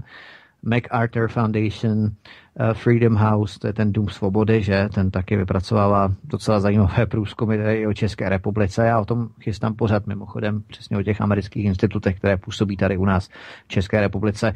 Potom Charles Stewart Matt Institute, Foundation vlastně, Foundation, Education for Democracy Foundation, znamená uh, pro vzdělávání demokracie, uh, East European Democratic Center, to znamená Centrum pro Eh, nebo Centrum pro, já nevím, eh, demokracii ve východní Evropě nebo východoevropskou demokracii, nebo bychom to měli nazvat Ukrainian World Congress, čili Ukrajinský světový kongres, Ukrainian World, um, jak se to jmenuje, uh, Coordinating Congress nebo Council, to znamená výbor pro řídí, řídící výbor pro uh, světovou Ukrajinu nebo Ukrajinu, světový výbor pro Ukrajinu, nebo tak nějak bychom to přeložili, a Crime and Field Mission on Human Rights, čili v podstatě tohle, tohle těch 12 neziskovek, samozřejmě bychom tam přidali i USAID, já myslím, že tam je, akorát. Já nevím, jestli se znám kompletní, že jich bylo 12, oni to právě asi alterovali, jak si říkal, právě o tu uh, Media Development Investment Fund, a o ten USAID a další, protože to už bylo v té první vlně, mám takový pocit v roce 2012 dokonce, ten USAID a potom to rozšířilo těchto 12, takže to je v podstatě to, na co bychom si měli dávat pozor. To je ta nejstěženější forma nebo skladba, sestava, soustava těch základních neziskových organizací, které budou působit i u nás, abychom je uměli pojmenovat, abychom v podstatě rozklíčovávali, rozkrývali eh, nejenom teda ty neziskovky, NGO, mezinárodní impérium, ale i kdo za nimi stojí, tak abychom to nějakým způsobem postihli i v tomto, abychom opravdu operovali Eh, základními fakty, informacemi, přesně jak si říkal, tvrdými daty. To nejsou žádné hoaxy, to prostě existuje, je to tak. Finanční toky jsou naprosto jasné, money trail. A to znamená, že abychom na to uměli poukázat. A to přesně je ta sestava, která působí v České republice i v podstatě na Slovensku. Já bych jenom připomněl, že co se týče neziskového sektoru, tak eh, vláda Roberta Fica eh, se nevyslovila pro kontrolu neziskového sektoru, když to ano, bylo ano, ano, slovenském parlamentu. Uh-huh. Jo, to je právě, to je právě to. Robert Fico netušil ne, před půl rokem v září, nebo po slovenské posluchače september minulého roku, e, netušil, nevěděl, že se dostane do války s neziskovým sektorem. Respektive ne, že on se dostane, ale že proti němu vystartuje. A že se pokusí svrhnout jeho vládu. On to nevěděl. Takže eh, tohle je dobrá lekce pro mm, Roberta Fica. On to vidí. No a je otázka, jestli z toho vyvodí nějaké důsledky, pokud tohle to ustojí. Já myslím, že by tedy rozhodně, rozhodně měl, to je e, naprosto bez debat. Nicméně, my nemusíme koukat jenom na Slovensko. My se můžeme kouknout i do České republiky. No a tam vidíme, že po, nebo poté, co proběhly sněmovní volby v říjnu, tak eh, se ziskovým sektorem se vůbec nic zatím nedělá. Vůbec nic. Já vím, že někdo může říct, že třeba ještě brzo, eh, že ještě se nestačilo, že ani vláda ještě nemá důvěru, což je pravda, ale tam je třeba na neziskový sektor v České republice skočit co nejdříve. To znamená, eh, řekněme, uvést eh, do běhu a zavést skutečně důraznou a stejně jako ve Spojených státech velmi přísnou regulaci neziskového sektoru takovým způsobem, aby se mohl věnovat pouze lidsko, eh, nebo řekněme, tam je, ta, tam je přesně definice, oni tomu říkají people social needs, Eh, sociálním potřebám lidu, nebo mm. lidí. Jo, sociálním potřebám. No ale do toho nepatří politika ani politický lobbying. A to je to, co představuje hlavní gro veškeré činnosti naprosté většiny těch, nebo drtivé většiny českých neziskovek. To znamená prosazování politického étosu a prosazování politických změn jinými cestami, než by byla ta správná cesta, založením politické strany. Protože proč? Politické strany jsou pod velmi přísným dozorem, co se týče financování. To je ten největší problém, největší háček. Jinže neziskovky, tam je to úplně free. Tam není žádná kontrola. Tam můžou natét peníze pro kohokoliv, od kohokoliv, z jakéhokoliv zdroje, z jakéhokoliv místa světa, e, můžou být vynaloženy na cokoliv, pokud je to zdokladováno tím, že se jedná o něco, co má souvislost s činností daného neziskového subjektu. A je to úplně jedno, jestli se jedná o rozvracení vlády, rozvracení republiky, nebo jestli se jedná o pomáhání starým babičkám a nemohoucím dědečkům. To je úplně jedno. Takže neziskový sektor je používán k rozvracení státu a národních zájmů v České republice stejně, jako, je, jako to teď vidíme právě v těchto hodinách na Slovensku. No proč? E, my se k tomu dneska dostaneme, nebo měli bychom se dostat, už jsme v druhé hodině, zbývá nám posledních nějakých 20 minut. E, co je zajímavé? Začátkem týdne, konkrétně v pondělí, proběhly demonstrace proti Zdeňku Ondráčkovi, který byl minulý pátek zvolen předsedou kontrolní komise GIPS v poslanecké sněmovně. Po pěti dnech rezignoval kvůli obrovské neuvěřitelné mediální štvanici a především víkendovým a pondělním demonstracím proti jeho osobě, ale také proti osobě Andreje Babiše. No ale kdo to odstartoval? Kdo odstartoval demonstrace proti Zdeňku Ondráčkovi? No byl to Andrej Babiš svým neuvěřitelným stupidním výrokem o tom, že nesouhlasí s tím, jak dopadla volba a že navrhne odvolání Zdeňka Ondráčka. To je největší alibismus, který bych od Andreje Babiše nikdy nečekal, protože ne, že to je alibismus. Je to úplná debilita, projev největšího debilismu. Protože právě poslanci hnutí ANO v pátek svými hlasy pomohli Zdeňka Ondráčka zvolit. A druhý den když uh, se spustil křik pražské havlerky a začaly uh, přicházet zprávy, že opět Open Society Foundations že začíná organizovat demonstrace proti Andreji Babišovi, tak on okamžitě se lekl, podíval se na Slovensko a viděl, co probíhá v ulicích na Slovensku proti Robertu Ficovi, dostal strach, že by se tyto demonstrační procesy eh, překopírovaly do českých ulic a hodil zpátečku a e, vyzval k odvolání v sobotu. V sobotu vyzval k odvolání Zdeňka Ondráčka, když den předtím, pouhý den předtím, podle dohody s KSČM, kterou dojednal Andrej Babiš, byl Zdeněk Vondráček hlasy politiků hnutí ANO zvolen předsedou této kontrolní komise. Stejně mu to, stejně mu to, to nepomohlo, protože ty Tohle to je skandál. Hmm. Takže, a, no ale jaký to vyslalo signál do ulic? Jaký, jaký byl vyslán signál? No, že Andrej Babiš je slabý, že Andrej Babiš se bojí, že se bojí toho, co probíhá na Slovensku v ulicích. Takže co to udělalo? No posílili, posílilo to bojovou náladu pražské havlérky. No, no a co se nestalo? Mladík, student, student filozofické a, a, fakulty v Praze, e, Mikuláš, e, no. Mlinář. Mlinář. Ne, no. Minář, ano, Mikuláš Minář, e, takže ten hned s tou svojí peticí a byli tam další organizátoři, eh, to jsou ti provozovatelé tě, té neziskovky Go Out, pan Knitl a pan eh, Vojtěch eh, otevřel, myslím, že se jmenuje. No, otevřel nebo zavřel, no, nevím. Ne, Vojtěch, Vojtěch Knitl a Vojtěch otevřel z této neziskovky Go Out, tak ta jejich spolupracovnice byla také jednou z, účast, z účastnic těchto demonstrací proti Andreji Babišovi a Zdenku Ondráčkovi, takže byli tam mnozí další, ale chápete, ta neziskovka právě Mikuláš, eh, to, tohoto Mikuláše Mináře eh, milion chvilek.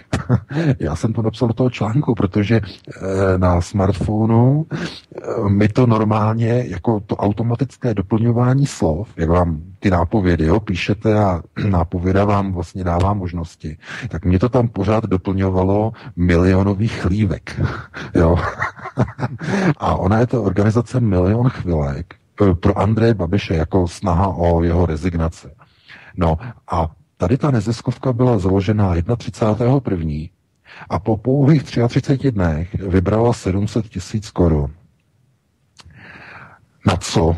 No konkrétně na to, aby uh, mohla probíhat petice.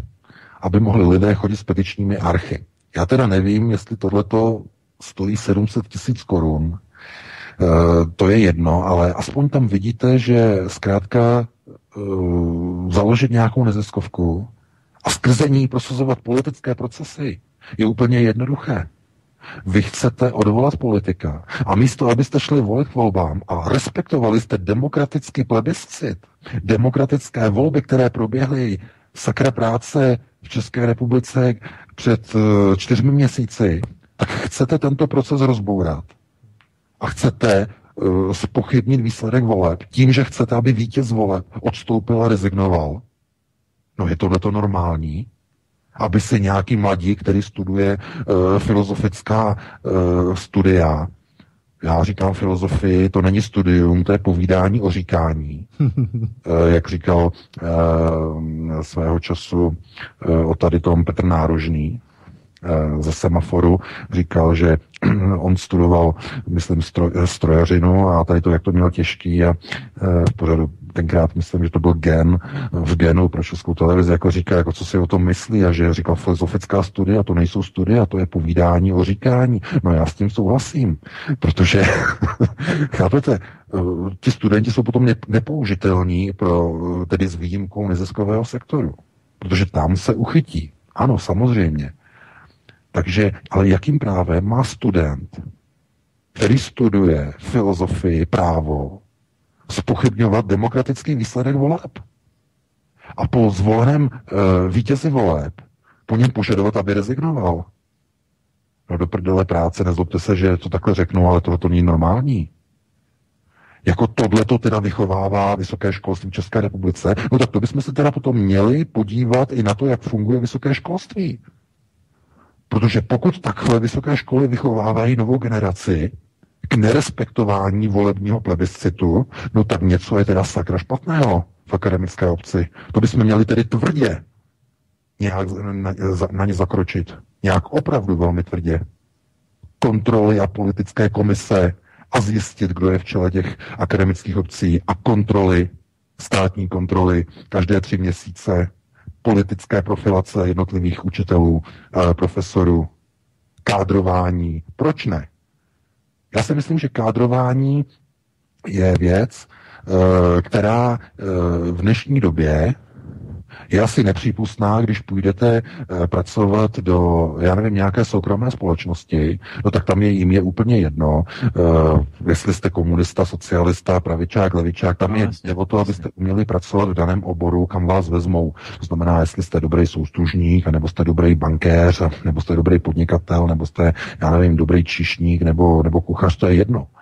Ale jestliže se jedná o pozici, která je placená z peněz daňových poplatníků, tak tam by měla být sakra pevná a silná kádrovací komise, která by měla říct, vy chcete učit na vysoké škole? Hmm. A jak to, že už deset let pracujete pro neziskovou organizaci, která rozvrací tuto republiku? Jak je možné, že chcete učit a vychovávat naši novou mládež? Když vy pracujete z peněz v rámci své, své soukromé aktivity, že jste v neziskovce a berete peníze od lidí, jako je George Soros. Jak je to možné? Jak je možné, že vám na vaší škole, pane rektore, přednášejí lidé, kteří například uh, pracují pro americké ministerstvo zahraničí? Kteří například prosazují to, aby Česká republika vysílala eh, vojáky České republiky na hranice s Ruskou federací. A nebo jak je možné, že vy uh, umožňujete přednášet uh, člověku, který je členem hnutí Antifa, které jednoznačně pošlapává lidská práva ve vztahu k jiné skupině s jinými názory a útočí na ně. My máme tyhle ty informace od lidí z, z filozofické fakulty, i z FSVUK, máme informace z Masarykovy univerzity, univerzity v Brně, eh, jaké přednášky zvláštních individuí tam prochází a jsou tam zváni přímo rektory a přímo děkany jednotlivých fakult k tomu, aby takto infikovali a očkovali novou mládež. Takže já bych chtěl i tímto jakoby apelovat na, pro národní politiky, nejenom na Slovensku, ale v České republice, aby se nezajímali jenom o ten neziskový sektor, ale i o vysoké školy, protože e, pokud se o to nebudete zajímat, no tak potom jedno dne zjistíte, že e, mladí hoši, když to takhle řeknu, se soplem u nosu vám rozvrací republiku za peníze cizích fondů. Filozoficky, pěkně.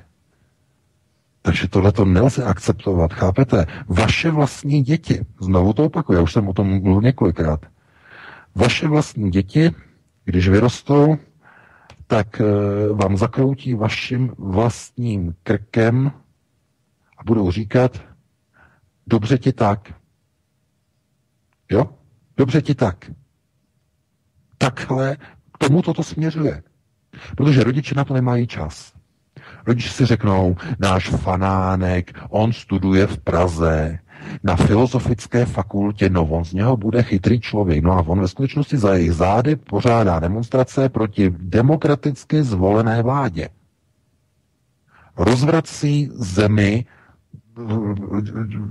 řekněme, proti nebo v zájmu jakýchsi ideálů, kterému do hlavy naočkuje Filozofická fakulta Univerzity Karlovy. No do prdele práce tohle to není normální. Tohle je skutečně možné jenom v zemích, kde jedna ruka neví, co dělá druhá. A tohle to my nemůžeme tolerovat. Proto já znova říkám, pořád to opakuji, lidé píšou do redakce, jakože to je pravda, ale mně to připadá, jako kdybych to musel opakovat pořád.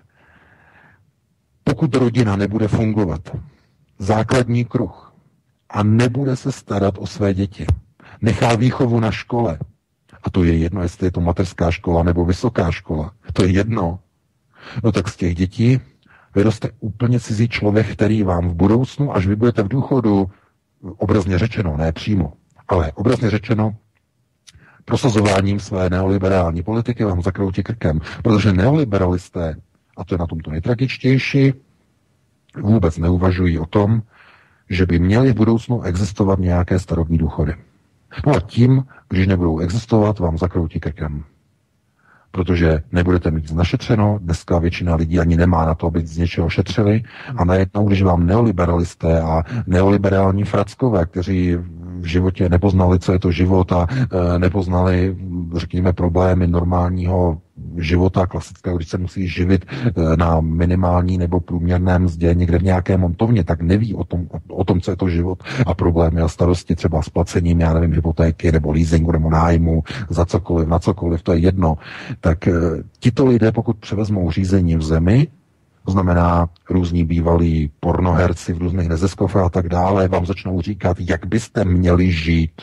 Jako říkal včera, já chystám o tom eh, článek mimochodem na víkend, jak říkal včera krásně eh, pan prezident eh, Miloš Zeman, když říkal v inauguračním projevu, že novináři, kteří jsou placeni z peněz Deňka Bakaly, že káží lidem o tom, jak by měli žít v různých těch respektech a aktuálně a hospodářských novinách a tak dále, a tak dále. To je přesně, to bych, pod to bych se podepsal, to je úplně natvrdo, přesně to vystěl pan prezident, úplně přesně.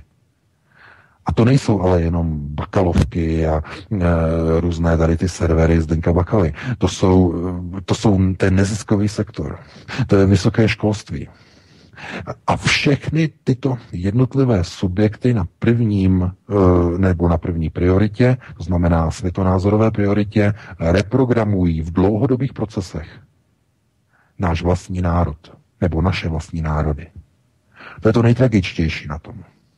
Takže celé je to velká skupina, řekněme, otázek, která není a zdaleka nekončí jenom o tom, že je třeba udělat něco eh, například eh, s neziskovým sektorem. Ono je to o tom, že i udělat reformu vysokého školství. To znamená, co vychází z těch škol. Já ani, ani nechci říkat slovo kdo. Já říkám už jenom co. Co vychází, co je to za materiál. Chápete? Protože eh, čeho jsme se dočkali po necelých 30 letech od takzvaného sameťáku? No čeho? Mladí lidé nerespektují jiný názor. To znamená, došlo k fašizaci onoho původního, řekněme, eh, toho širokého eh, koncenzu, kdy se říkalo, že demokracie je založená na dialogu. To už dávno neplatí. Dneska už se to dokonce ani neučí ani na vysokých školách, že základem demokracie uh, není neoliberální společnost. Teď jsem slyšel uh, definici uh, napsala nám jedna studentka uh, filozofic, eh, ne filozofické, ale fakulty sociálních věd Univerzity Karlovy, že definicí demokracie je neoliberální společnost. No, já jsem něco odepsal, to není publikovatelný, ale to není pravda. Demokracie je o dialogu dvou různých nebo více různých stran a hledání konsenzu. To je demokracie. A z toho přesně vyplývá ten důsledek, že dneska už nikdo dialog nedělá. Mainstreamová média umlčují alternativní názor. Nechtějí připustit dialog. Ne, pravda je jenom jedna, ta jejich. Podívejte se na média a zejména na freemailové servery Zdeňka Bakaly. Lidé si posílají mezi sebou e-maily, kde jsou jiné názory a tak se, ty, a tak se rozhodl Zdeněk Bakala a jeho spolupracovníci, že budou tyto e-maily zahazovat, že nebudou doručovat. Chtějí umlčet alternativní názor, takže zase žádný dialog. E, další příklad. Česká televize. No tam slyšíte všechno možné, ale všechno je to jenom jeden, jeden jediný názor. Není připuštěn dialog.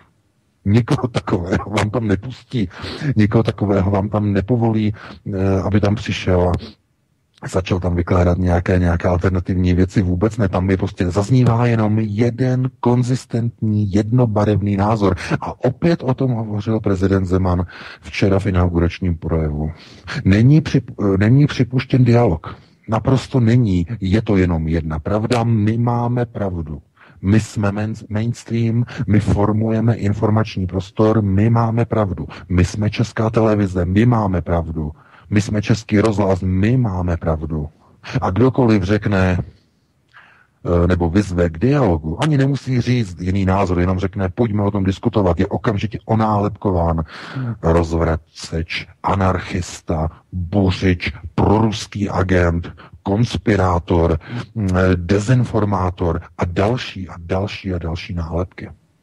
Takže eh, opravdu není to jenom o neziskovém sektoru, je to i o, vysokém školství. Eh, já věřím, že minimálně v České republice během volebního období mm, se podaří zavést téma i v poslanecké sněmovně na reformu vysokého školství na zřízení tzv. kvalitativních hodnotících komisí ve vysokém školství. My jsme ochotni se na, to, na tom podílet e, minimálně informačně, že ukážeme, jak to funguje třeba ve Spojených státech nebo i třeba ve Švýcarsku, jak funguje posuzování kvality vysokoškolského vzdělávání, čtvrtletní komise, prověrky e, vyučujících profesorů, jejich ideologická profilace. Nikdo z profesorů nesmí být členem neziskových organizací, nikdo nesmí být členem politických stran. Jestliže je členem, musí se vzdát práce na vysoké škole a tak dále a tak dále. To znamená tvrdé přeformátování vysokého školství v České republice je cílem, který bude prosazovat Aeronet ve spolupráci s některými politiky, kteří byli zvoleni v říjnových volbách. Budeme pevně o to usilovat. Takže já bych ti před závěrem eh, druhé hodiny ještě předal slovo Vítku, eh, aby si také eh, přihodil k tomu nějaké své poznatky a potom bychom si dali přestávku. Jasně, určitě VK. Já bych jenom v posledních pár minutách ještě navedl nebo zavedl řeč na, v rámci tedy toho vysokého školství, co jsem chtěl konec konců řešit i minule, akorát, že na to nezbyl čas.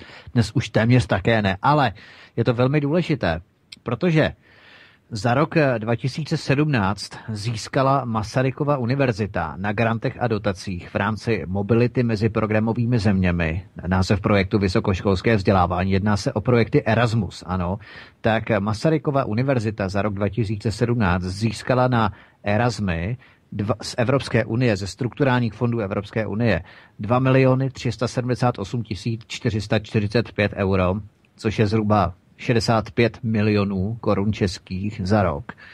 A mobility mezi programovými a partnerskými zeměmi, to je další projekt, 875 378 euro, zhruba 24 milionů, dohromady 89 milionů, 89 milionů za rok 2017 na projekty Erasmus.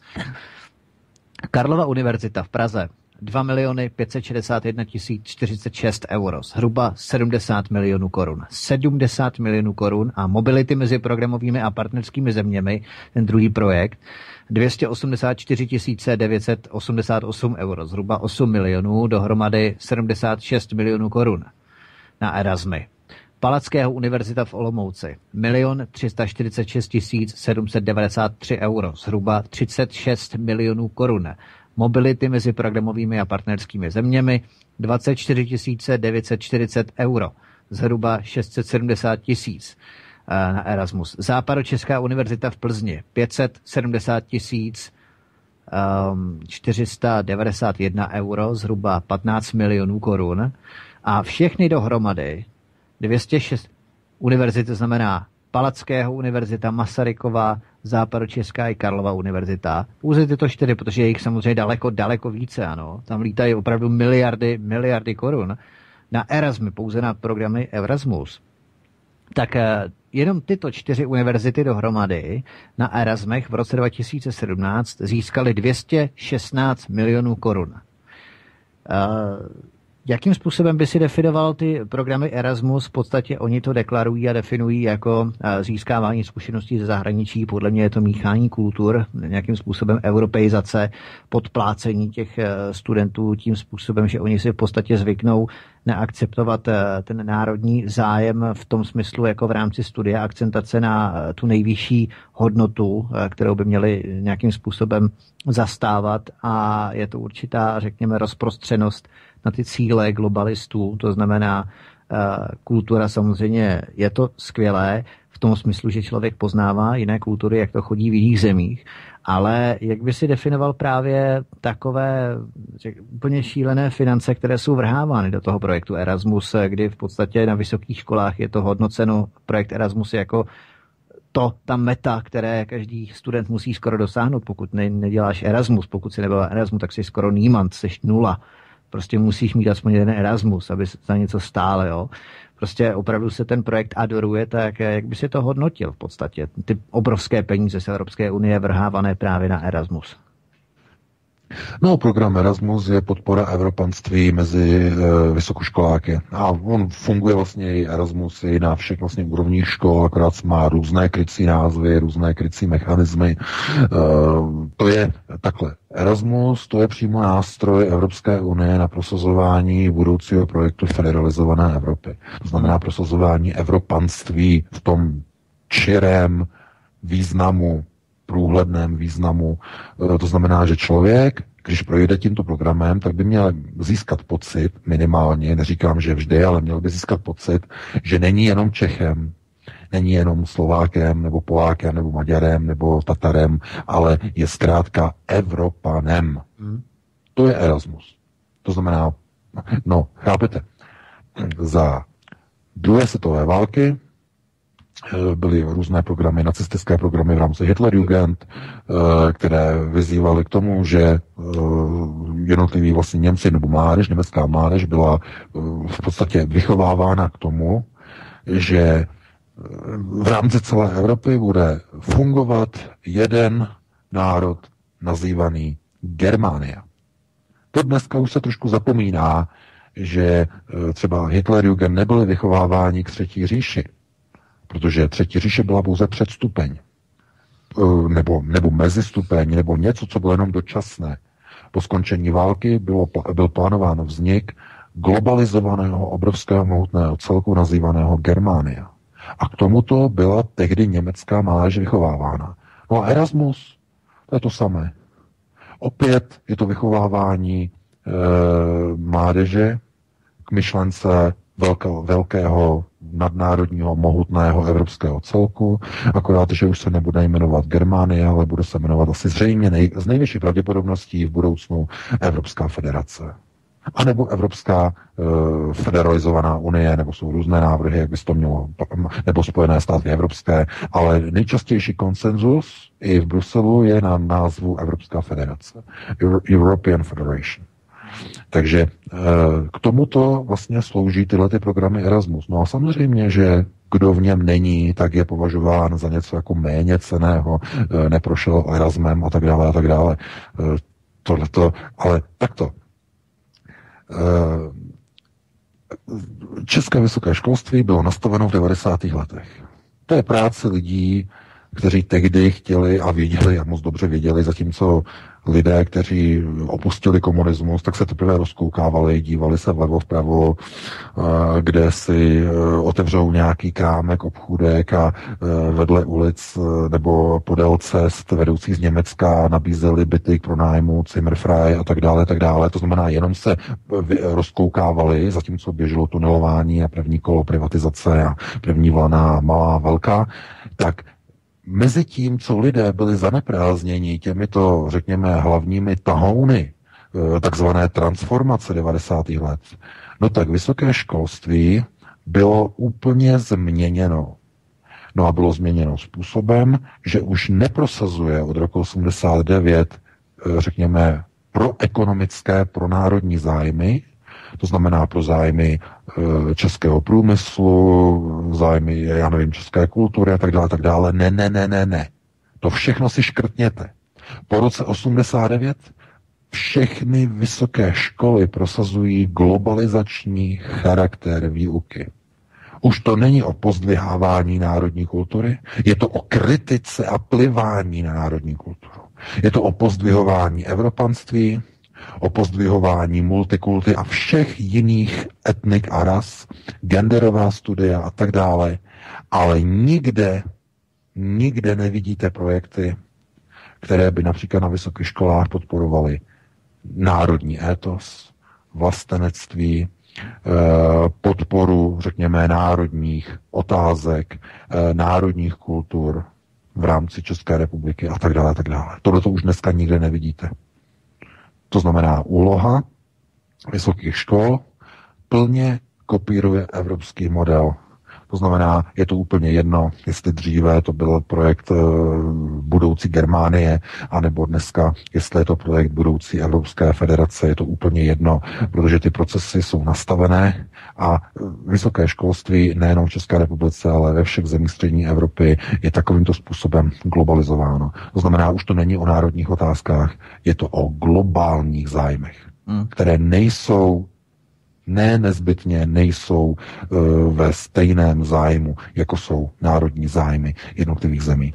Takže Erasmus uh, je zkrátka jedním uh, z ekonomických nástrojů, jakým způsobem získat na svoji stranu budoucí akademické elity v jednotlivých zemích. No a proč? No protože je vysoká pravděpodobnost, dokonce to hraničí s jistotou, že ti vysokoškoláci, kteří vyjdou z těch filozofických a všech těch dalších fakult onoho huma, humanitního směru, no takže skončí ve vládě. Skončí v parlamentu, skončí v řídících procesech země a budou prosazovat co? Budou prosazovat to, co se naučili v rámci Erasmu a v rámci pěti nebo kolika let e, vysokoškolského studia které nebylo už organizováno pro národní zájmy, ale pro zájmy někoho úplně jiného. Z tohoto důvodu si Ruská federace chrání své školství. Z tohoto důvodu jsou za- zakázány neziskovky na ruských vysokých školách. Z tohoto důvodu jsou zakázány zahraniční granty, pokud nemají souhlas e, ruského ministerstva školství a nejsou komisí posouzeny jako, že jsou, že, že, jsou, že jsou čisté a že v nich není nic nebezpečného. E, tohleto e, by mělo být okopírováno i do některých zemí, které jsou na tom opravdu velmi špatně, co se, říká, co se týče prorůstání cizích vlivů a cizích mocností do vysokého školství a do akademické obce. Vidíme konec konců, že mm, ten vliv eh, ovlivnil i prezidentskou volbu, kdy uh, pan Drahoš byl také uh, de facto organizován různými strukturami z vysokých škol, měl obrovskou a jednoznačnou podporu akademické obce v České republice. Tam nebyla jediná vysoká škola, která by podpor, podpořila Miloše Zemana. To je absurdní. Jo, to je ta absurdita. Ani jedna vysoká škola nepodpořila na kandidáta Miloše Zemana.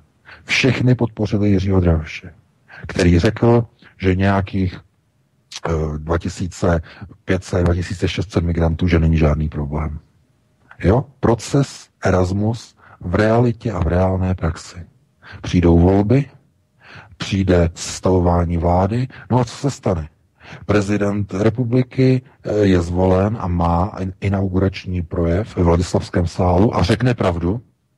Řekne, že česká televize byla podle studie eh, Karlovy univerzity neobjektivní, protože do svých vysílání před volbami zvala hlavně stranu TOP 09. No a jaká je reakce pozvaných hostů ve Vladislavském sále, e, paní Miroslava Němcová z ODS, jako kdyby ona byla členkou TOP 09, hm. nevím z jakého důvodu, se naštvala za tento výrok, povstala a odešla jako naštvaná husa a za ní odešly všechny husy z TOP 09. No a jaký to vyslalo signál k národu? No, odešli zrádci. Zrádci odešli z Vladislavského sálu.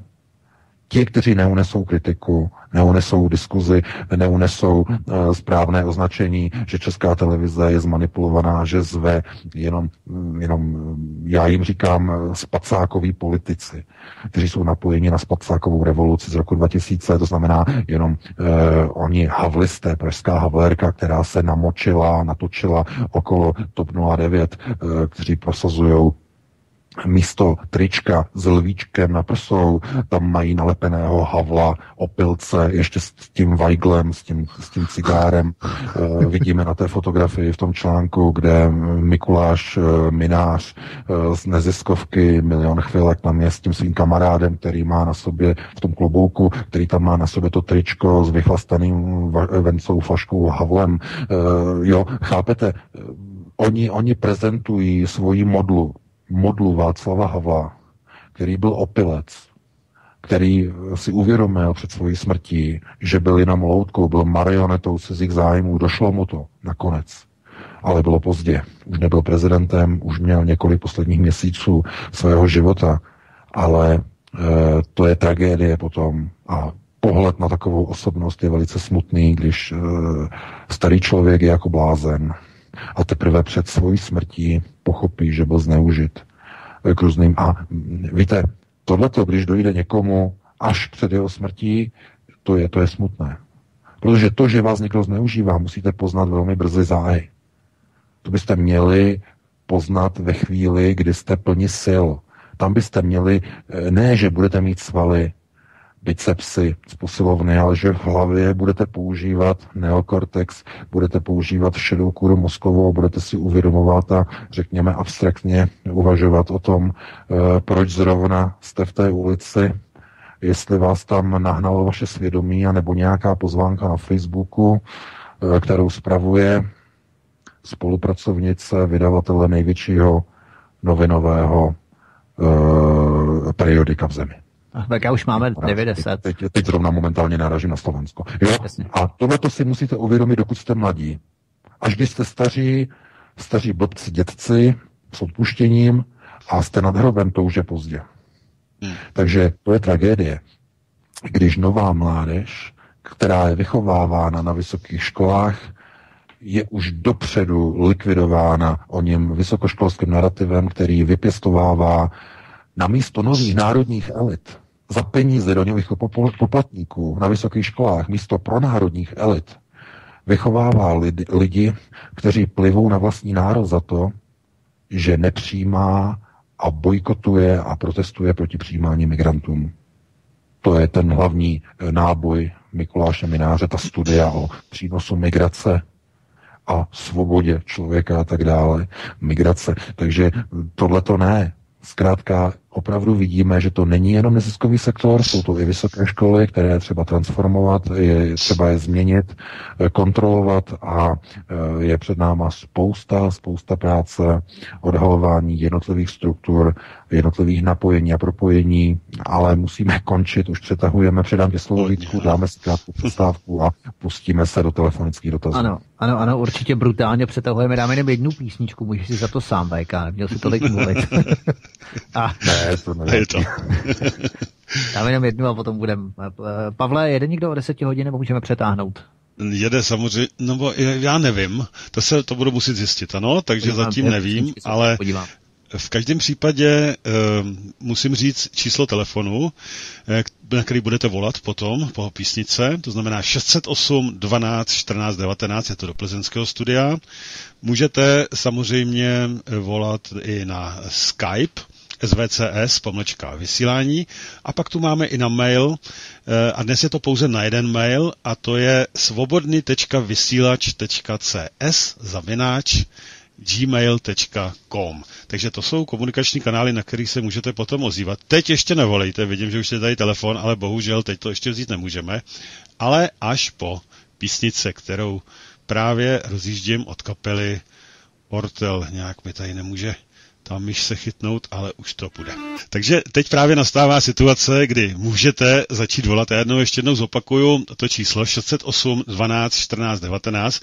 Všechny tyto kanály komunikační si můžete najít na našich stránkách Eh, samozřejmě www.svobodný pomlčka vysílač.cz vlevo eh, v té informaci pro vysílání se vám to všechno by mělo objevit.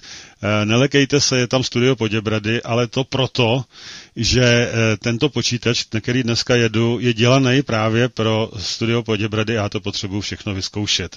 Ale ty čísla a všechno sedí na to současné studio, z kterého se vysílá a to je z Plzně, tak aby vás to nemátlo.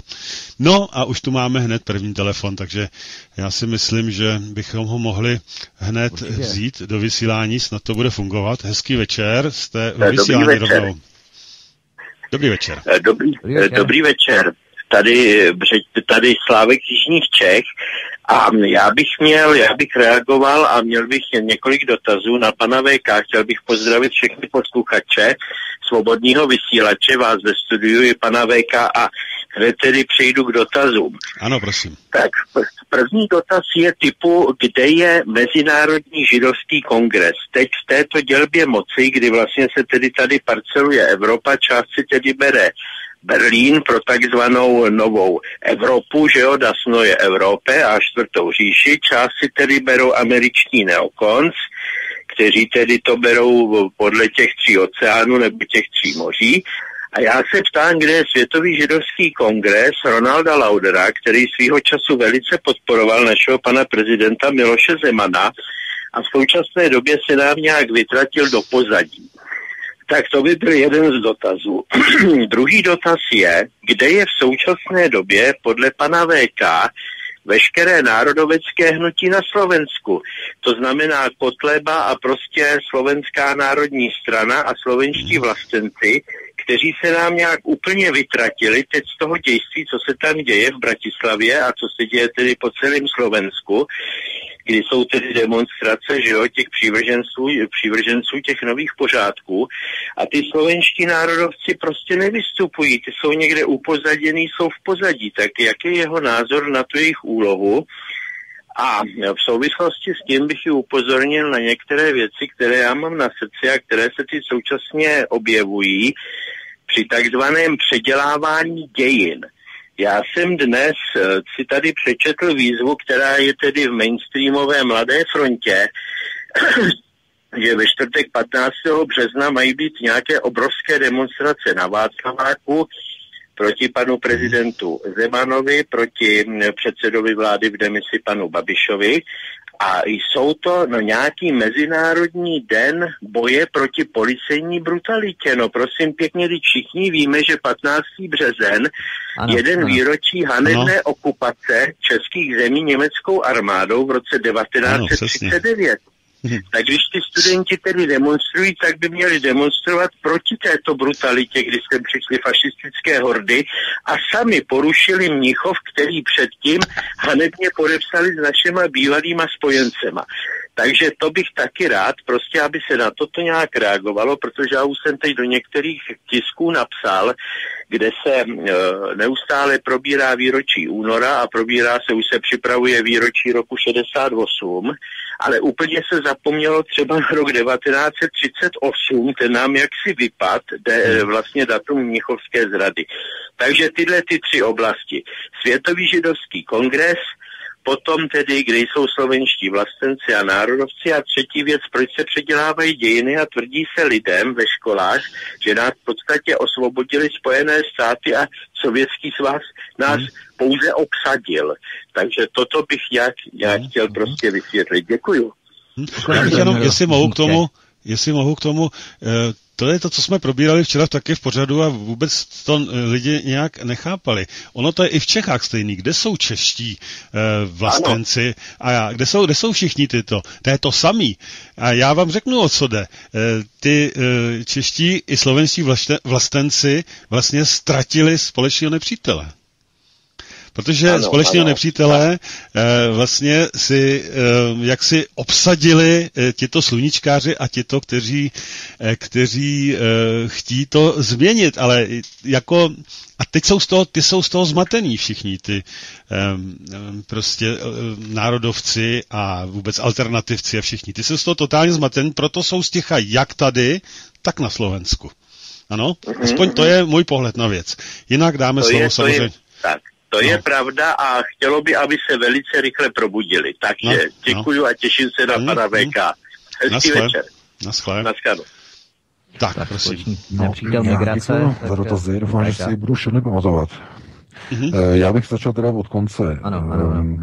Eh, to, že, nebo jakým způsobem, že na Slovensku eh, probíhají tyhle ty procesy a že se ne, neaktivizují národovci, no, národovci, já myslím, že oni se aktivizují, ale zkrátka oni není slyšet, protože hm, v této chvíli je hlavní vojen, všech, nebo veškerý mainstream je zahlcený pokusem o státní převrat na Slovensku.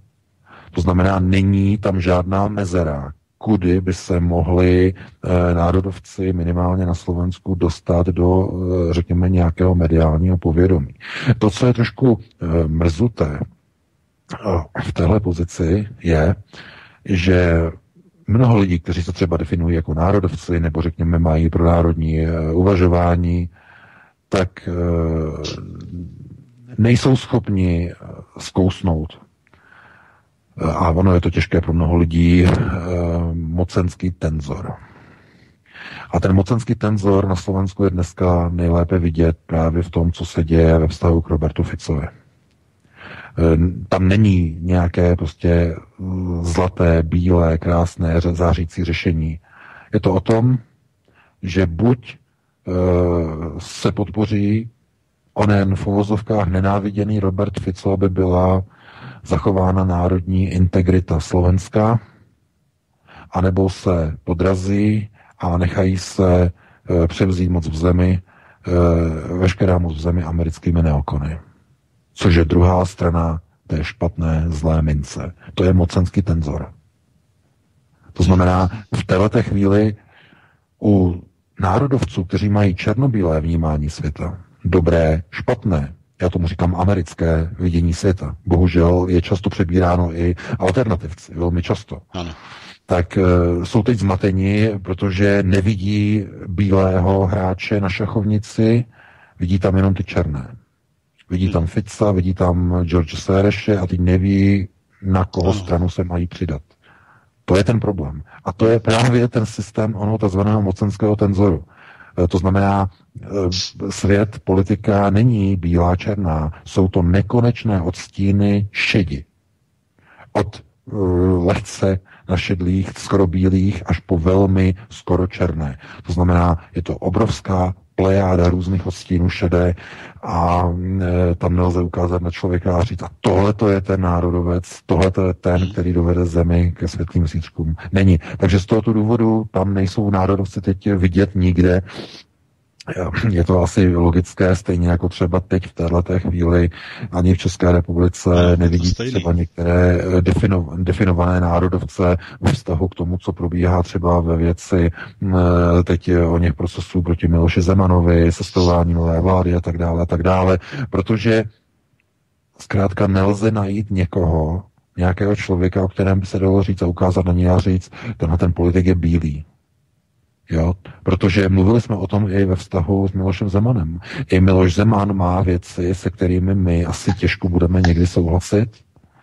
Jeho neskutečná podpora myšlence Evropské unie, eh, jeho eh, některé velmi až nezdravé vztahy s židovským kongresem Ronalda Lodra, jeho zvláštní výroky jsem žid, jak řekl, na, eh, právě na, eh, při, eh, v loni v předvečer volného schromáždění OSN, když byl pozván na sjezd Světového židovského kongresu Ronalda Lodra, kde převzal ocenění, tak řekl, že já jsem žid. On to zopakoval, protože to řekl už předtím, v dřívější době. Takže to jsou některé výroky, které jsou velmi zvláštní, ale opět v tom systému mocenského tenzoru musíte si vybrat, jestli toto je lepší varianta, anebo pan Jiří Drahoš. Hmm. A máte jasno. Ale nemůžete nikdy v žádné situaci říct, jeden z nich je bílý a jeden z nich je totálně černý. To nikdy nemůžete říct, protože to není pravda ani v jednom, ani v druhém případě. Jo, a z tohoto důvodu pramení, že pokud máte problém s definicí, nebo takto. Nemusíte mít problém s definicí, ale vaše uvažování o světě je ostře kontrastní. To znamená, hledáte jenom pozitivní figury a hledáte proti nim kontrapunkt. To znamená přesně opak, to znamená silně negativní figury. Tak v tomto eh, myšlení a vnímání světa v nějaké chvíli dříve či později narazíte, protože nebudete moci se pohnout dál, protože zjistíte, že ten svět zkrátka není, není dvoubarevný a e, zrovna paradoxně tenhle ten problém teď řeší americká zahraniční moc. Řeší to američané, kteří si představovali svět jako bílý a černý svět, e, který je rozdělený na dobré a na špatné, a ono to tak vůbec nefunguje. Já tomu říkám americké vidění světa, zjednodušené, černá, bílá, hrdina, padouch, bílá, černá, dobrý, špatný. Jo, tady to ostré rozdělování, které ale v praxi, v reálu vůbec nefunguje. Takže to by byla odpověď na tu poslední otázku. Ta druhá otázka, Vítku, byla jaká? Ten židovský kongres? Já myslím, že jste odpověděl v podstatě všechno najednou. No, právě, no. národnosti a laudr, jo? Ano. Jasně, ale ještě bych řekl jednu věc. Tam byla otázka vlastně na ty procesy mm, eh, ve vztahu, eh, že budou studenti že budou studenti protestovat 15. Jo, ano, na 15. Ano, ano. že? Na 15. No, no, no. Eh, na den okupace. Ano. A, no ale proč? Já jsem o tom hovořil v minulé hodině. Protože studenti, no kdo, chápete, kdo je takto naočkoval? No školství. Ano. Místo, aby je jejich učitelé, kteří jsou placeni z daní, od nevidím do nevidím pracujících rodičů, občanů, Místo, aby je školy poslali do ulic a řekli, a teď budete demonstrovat, eh, i když nevím, jako, kdo by to udělal dneska proti německé říši, že? Protože dneska se přepisuje historie, eh, aby se to nepřipomínalo raději. Ale chápete, místo toho, aby se šlo třeba na nějakou pětní akci, na vzpomínkovou akci eh, ke dní okupace z 15. března, tak jako tohleto jenom ukazuje na to, že je něco opravdu špatného v českém školství. A zdaleka ne jenom ve vysokém školství. Vůbec ne. To je i na středních a základních školách. No ale nemůžeme to zase házet na bedra těch učitelů, protože oni se řídí osnovami. No ale kdo vyrábí ty osnovy? Na vysokých školách ne, tam mají svoje osnovy, ale na základních a středních mají e, osnovy a e, z jednotlivých metodických pokynů ministerstva školství. A kdo připravuje ty metodické pokyny? nebo v čí spolupráci? No ve spolupráci s norskými fondy. A s fondy Evropského sociálního fondu ESF. A co to je? No to je zase Erasmus. to jsou zase ty fondy IESEC a neziskovky IESEC a tak dále a tak dále. Takže chápete, v takovémhle systému, když nepřítel infiltroval všechny úrovně školství, ovládá a kontroluje výrobu a přípravu metodických plánů ministerstva školství a ovládá vysoké školy, no tak nemůžete čekat, že studenti budou demonstrovat za národní zájmy, že si budou připomínat takové významné dny, jako 15. březen 39. Ano. To nemůžete očekávat. Vůbec ne. Ale můžete očekávat, že budou demonstrovat proti jakýmsi cílům, které zrovna nejsou poplatné zájmům neoliberální Evropy. Proti násilí, proti zlu, proti opět jasně obrysově definovaným špatným věcem. Vidíte, i tady to zase funguje. Protože ono se těžko definuje proti odstínům šedi. Jo, to je problém. Takže zase se vykreslí někdo, kdo je zlý, takže násilí a policejní násilí a tohleto a proti někomu a co. A co dělají policajti? A že mlátí ty migranty a tady to a že nepustí a že neotevřou ty náruče a neotevřou ty hranice a tak dále. To i tady probíhá. Různé neziskovky demonstrují proti brutalitě německé policie a tak dále a tak dále. To, je, to se jenom kopíruje z jedné země do druhé. Mm-hmm. Problém je vždycky zase v tom, kdo to organizuje. Takže to byla druhá otázka, no ta první. To ta první byla ten židovský kongres, ale no. to už myslím je odpovězený. My tu máme další telefon, jestli můžu. No. Ano, no. ano, určitě. Takže hezký večer, jste ve vysílání, povídejte. Můžu já? Ano, samozřejmě jste ve vysílání. No, to na vás. večer.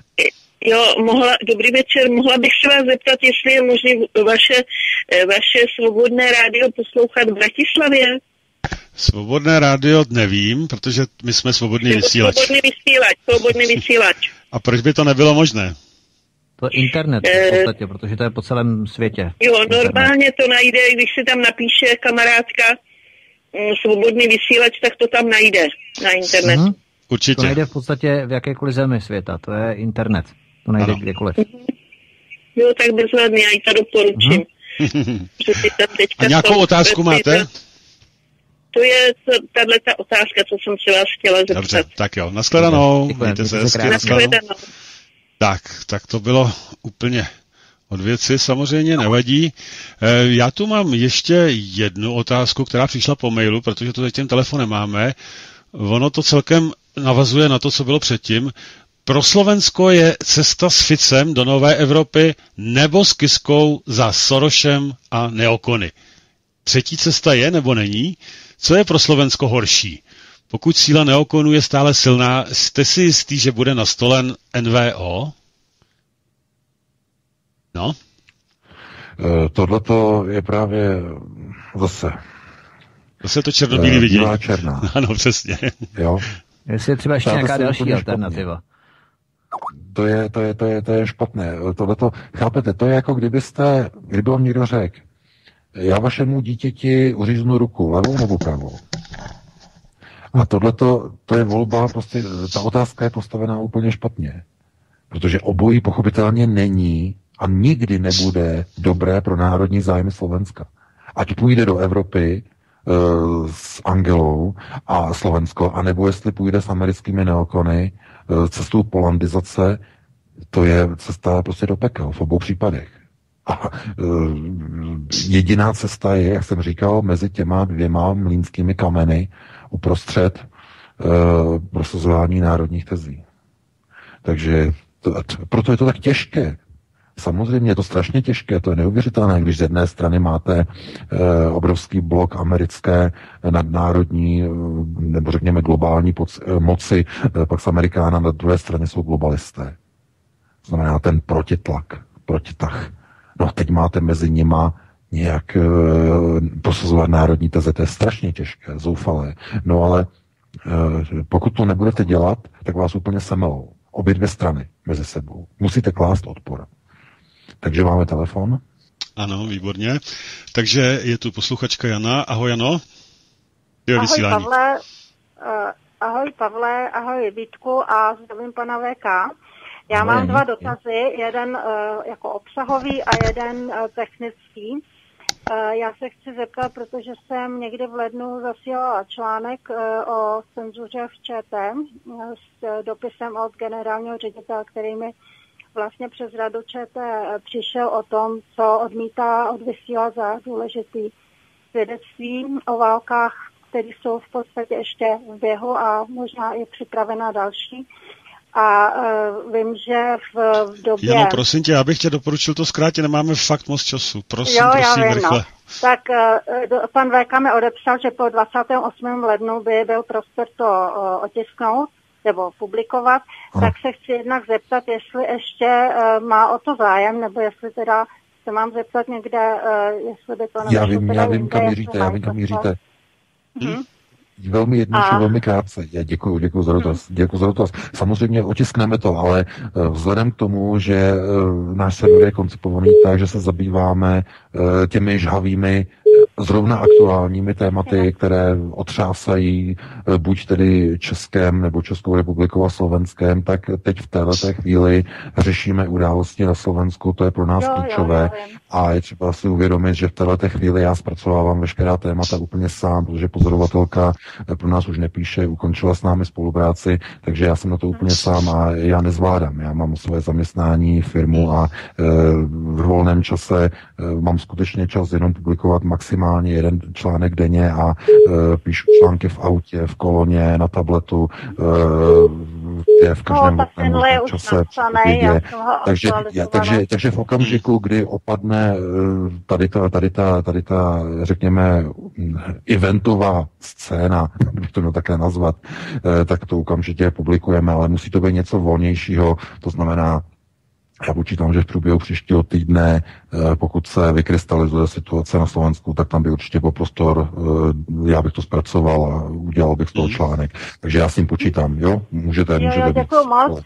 Poslala jsem ho 9. o aktualizovaný. Ano, díky, máme tu další, máme tu další telefon. Ještě mám, počkej, já mám ještě jeden docela zajímavý dotaz protože když jsem tento článek eh, posílala někomu na volný, tak jsem eh, vypozorovali, že, eh, že dosud jsou vyhazovaný ty maily a že dokonce je vyhozený i mail, když nemá vůbec žádný text, ale jsou tam jen přílohy, které nemají závadný jména, jestli už nechodí ty roboti i právě do textu Wordových příloh, kde by mohlo teda něco být, jestli je vůbec technologicky možný, že ten Bakalův uh, prostě yeah. free virus, uh, nebo jak oni se jmenují, jestli uh, dělá i toto, jestli neleze jenom teda do textu mailu a ne, prostě jak je možný, že pozděv prošel, text prošel potom nějaký nezávadný, ale přílohy hmm, bez textu příloha neprošly a dovnitř tenhle článek třeba.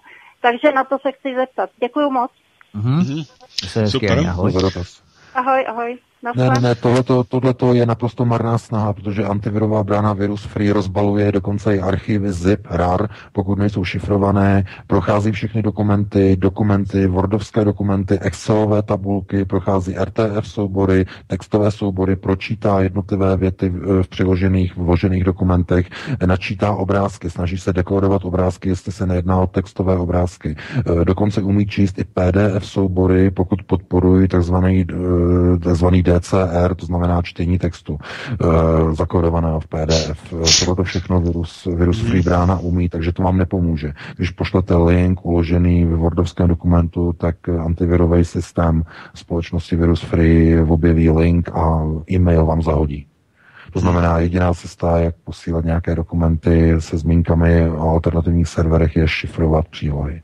To znamená použít například archivační systém WinZip nebo WinRAR a e, ten archiv ZIP nebo RAR. To je jediné řešení. Mm-hmm.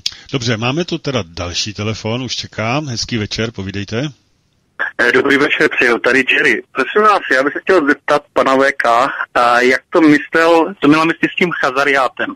Koho přesně myslel? A další ta otázka by byla, co si myslí o vlivu chasické um, rasistické vlivné sekty Chabad Lubavič, která má ofici po celém světě, která je velice vlivná a teďka právě Jared Kushner jakože musel odstoupit jako poradce Donalda Trumpa, jo, je to jako manžel Ivanky Trump. A prostě co si myslí prostě o tomto, jako já jsem nějak, jako, nějak tak jako četl, že by měli mít vliv prostě na samozřejmě Trump, you know, Putin, Netanyahu, prostě. Ještě si můžu, ještě jednu věc, jo, jestli, jestli neslyšel o operaci Talpiot, a to prostě jako něco jako prodej amerických technologií, jako vojenských technologií, ne prodej, že by jakože dávali Izraeliti, potom prostě dávali Rusku, jako Putinovi, jestli o tom slyšel právě o tady tomhle. Ale hlavní věc je ta, ten Chazariát a, a právě ten Chabad Lubavič, prostě vliv této chasické sekty na náš politický svět. Děkuji. Mm-hmm. Děkujeme, hmm. Jerry. Dobře, děkuji za dotaz. Díky. Já budu velice rychlý, protože slyším, že máme další telefonát. Ano. E, ne, o názvu, názvu toho systému nebo prodeje těch zbraní nevím, to mi ten název nic neříká. Co se týče eh, Chabar Lubavič, odkážu vás na článek, eh, můj, komple- můj poměrně velký, komplexní rozsáhlý článek o napojení Donalda Trumpa na Světový židovský kongres a lidi napojený na Chabar Lubavič, Lva Levieva. E, mimochodem, odpovím ještě na otázku předchozího pána. On se ptal, kde je momentálně umístěn umístěný Světový židovský kongres, kde má hlavní centrálu v Rusku, v Moskvě. Tam je momentální sídlo Světového židovského kongresu. Oni mají sice oficiálně svoje sídlo v New Yorku, Ronald Lauder je prez, prezidentem Světového židovského kongresu, ale tam jsou v defenzivě. Proto i Jared Kushner musel odejít z pozice poradce Donalda Trumpa, protože americký kongres je pod kontrolou eh, domu Sion. Eh, to znamená pod kontrolou sionistů, kteří jsou ve válce s židovským kongresem. Eh, to znamená, že židovský kongres ve Spojených státech je v defenzivě. Proto jeho hlavní eh, místo působení je nyní Ruská federace v okruhu Vladimira Putina. Já vím, že teď to určitě vyvolá šok, ale co zatím je, přečtěte si článek, dejte si do vyhledávání na Aeronetu, Chabar Lubavič, odkáže vám to na ten článek, um, uh, jak, jaké je propojení mezi uh, Vladimirem Putinem, Donaldem Trumpem, Chabar Lubavič a uh, Světovým členským kongresem. Takže bychom dali prostor dalšímu volajícímu. Dalšímu, dalšímu volajícímu, ano. Takže jste ve vysílání, povídejte. No, Marek Odpad, dobrý, dobrý, Marek Odpad, dobrý, dobrý večer. Dobrý večer. Já bych měl jednu připomínku a jeden dotaz. Uh, třetí cesta pro Slovensko je uh, LSNS, Kotlebová strana a uh, pane Hláska, vás bych opravil, Kotleba není rozhodně zmatený. LSNS vydala prohlášení, že se na slovenském Majdanu financovaném Sorošem podílet nebudou a hmm. není o nich slyšet, protože je tato strana na tuto stranu je informační embargo. Aha. A eh, měl bych, měl bych dotaz na pana VK. Eh, chtěl bych se zeptat eh, na, na to, že prezident Zeman při včerejší inauguračním projevu asi ve 12. minutě řekl, že slovenská Kotlebová neonacistická strana schvalovala Eh, vyvraždění 60 milionů slovenských občanů. Eh, tolik, slo, ano, tolik, Slováků přece nikdy, tolik Slováků přece nikdy ano. nebylo. No, Nevíte, co to zase vypustil za fake news? Tohle je skutečně totální přeřek, to je přeřeknutí. On myslel, on se odkazoval na nějaké, na nějaké zvláštní číslo, Eh, které je naprosto přestřelené. Já opravdu sám nevím, kde pan prezident na tady to číslo přišel, protože pokud se nemýlim, tak oficiální zprávy eh, především, eh, řekněme, onoho muzea holokaustu ve Washingtonu hovoří o tom, že za druhé světové války zahynulo na 6 milionů. Jo, 6 milionů židů. Eh, ve vyhlazovacích táborech. To číslo je samozřejmě různými lidmi s otazníkem spochybňováno. Eh, o tom ale není diskuze teď. Eh, nicméně číslo desetinásobně vyšší, 60 milionů. Já si myslím, že je docela možné, že se přeřekl v tom smyslu, že nemyslel slovenských občanů, ale slovanských.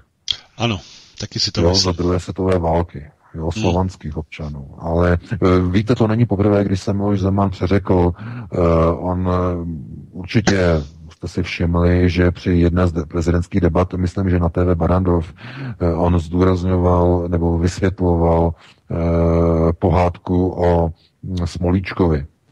A tam on právě se také přeřekl a místo slova nebo místo věty já bych chtěl, nebo já dokončím pohádku, tak řekl něco, co znělo jako, tak abych dokouřil pohanku.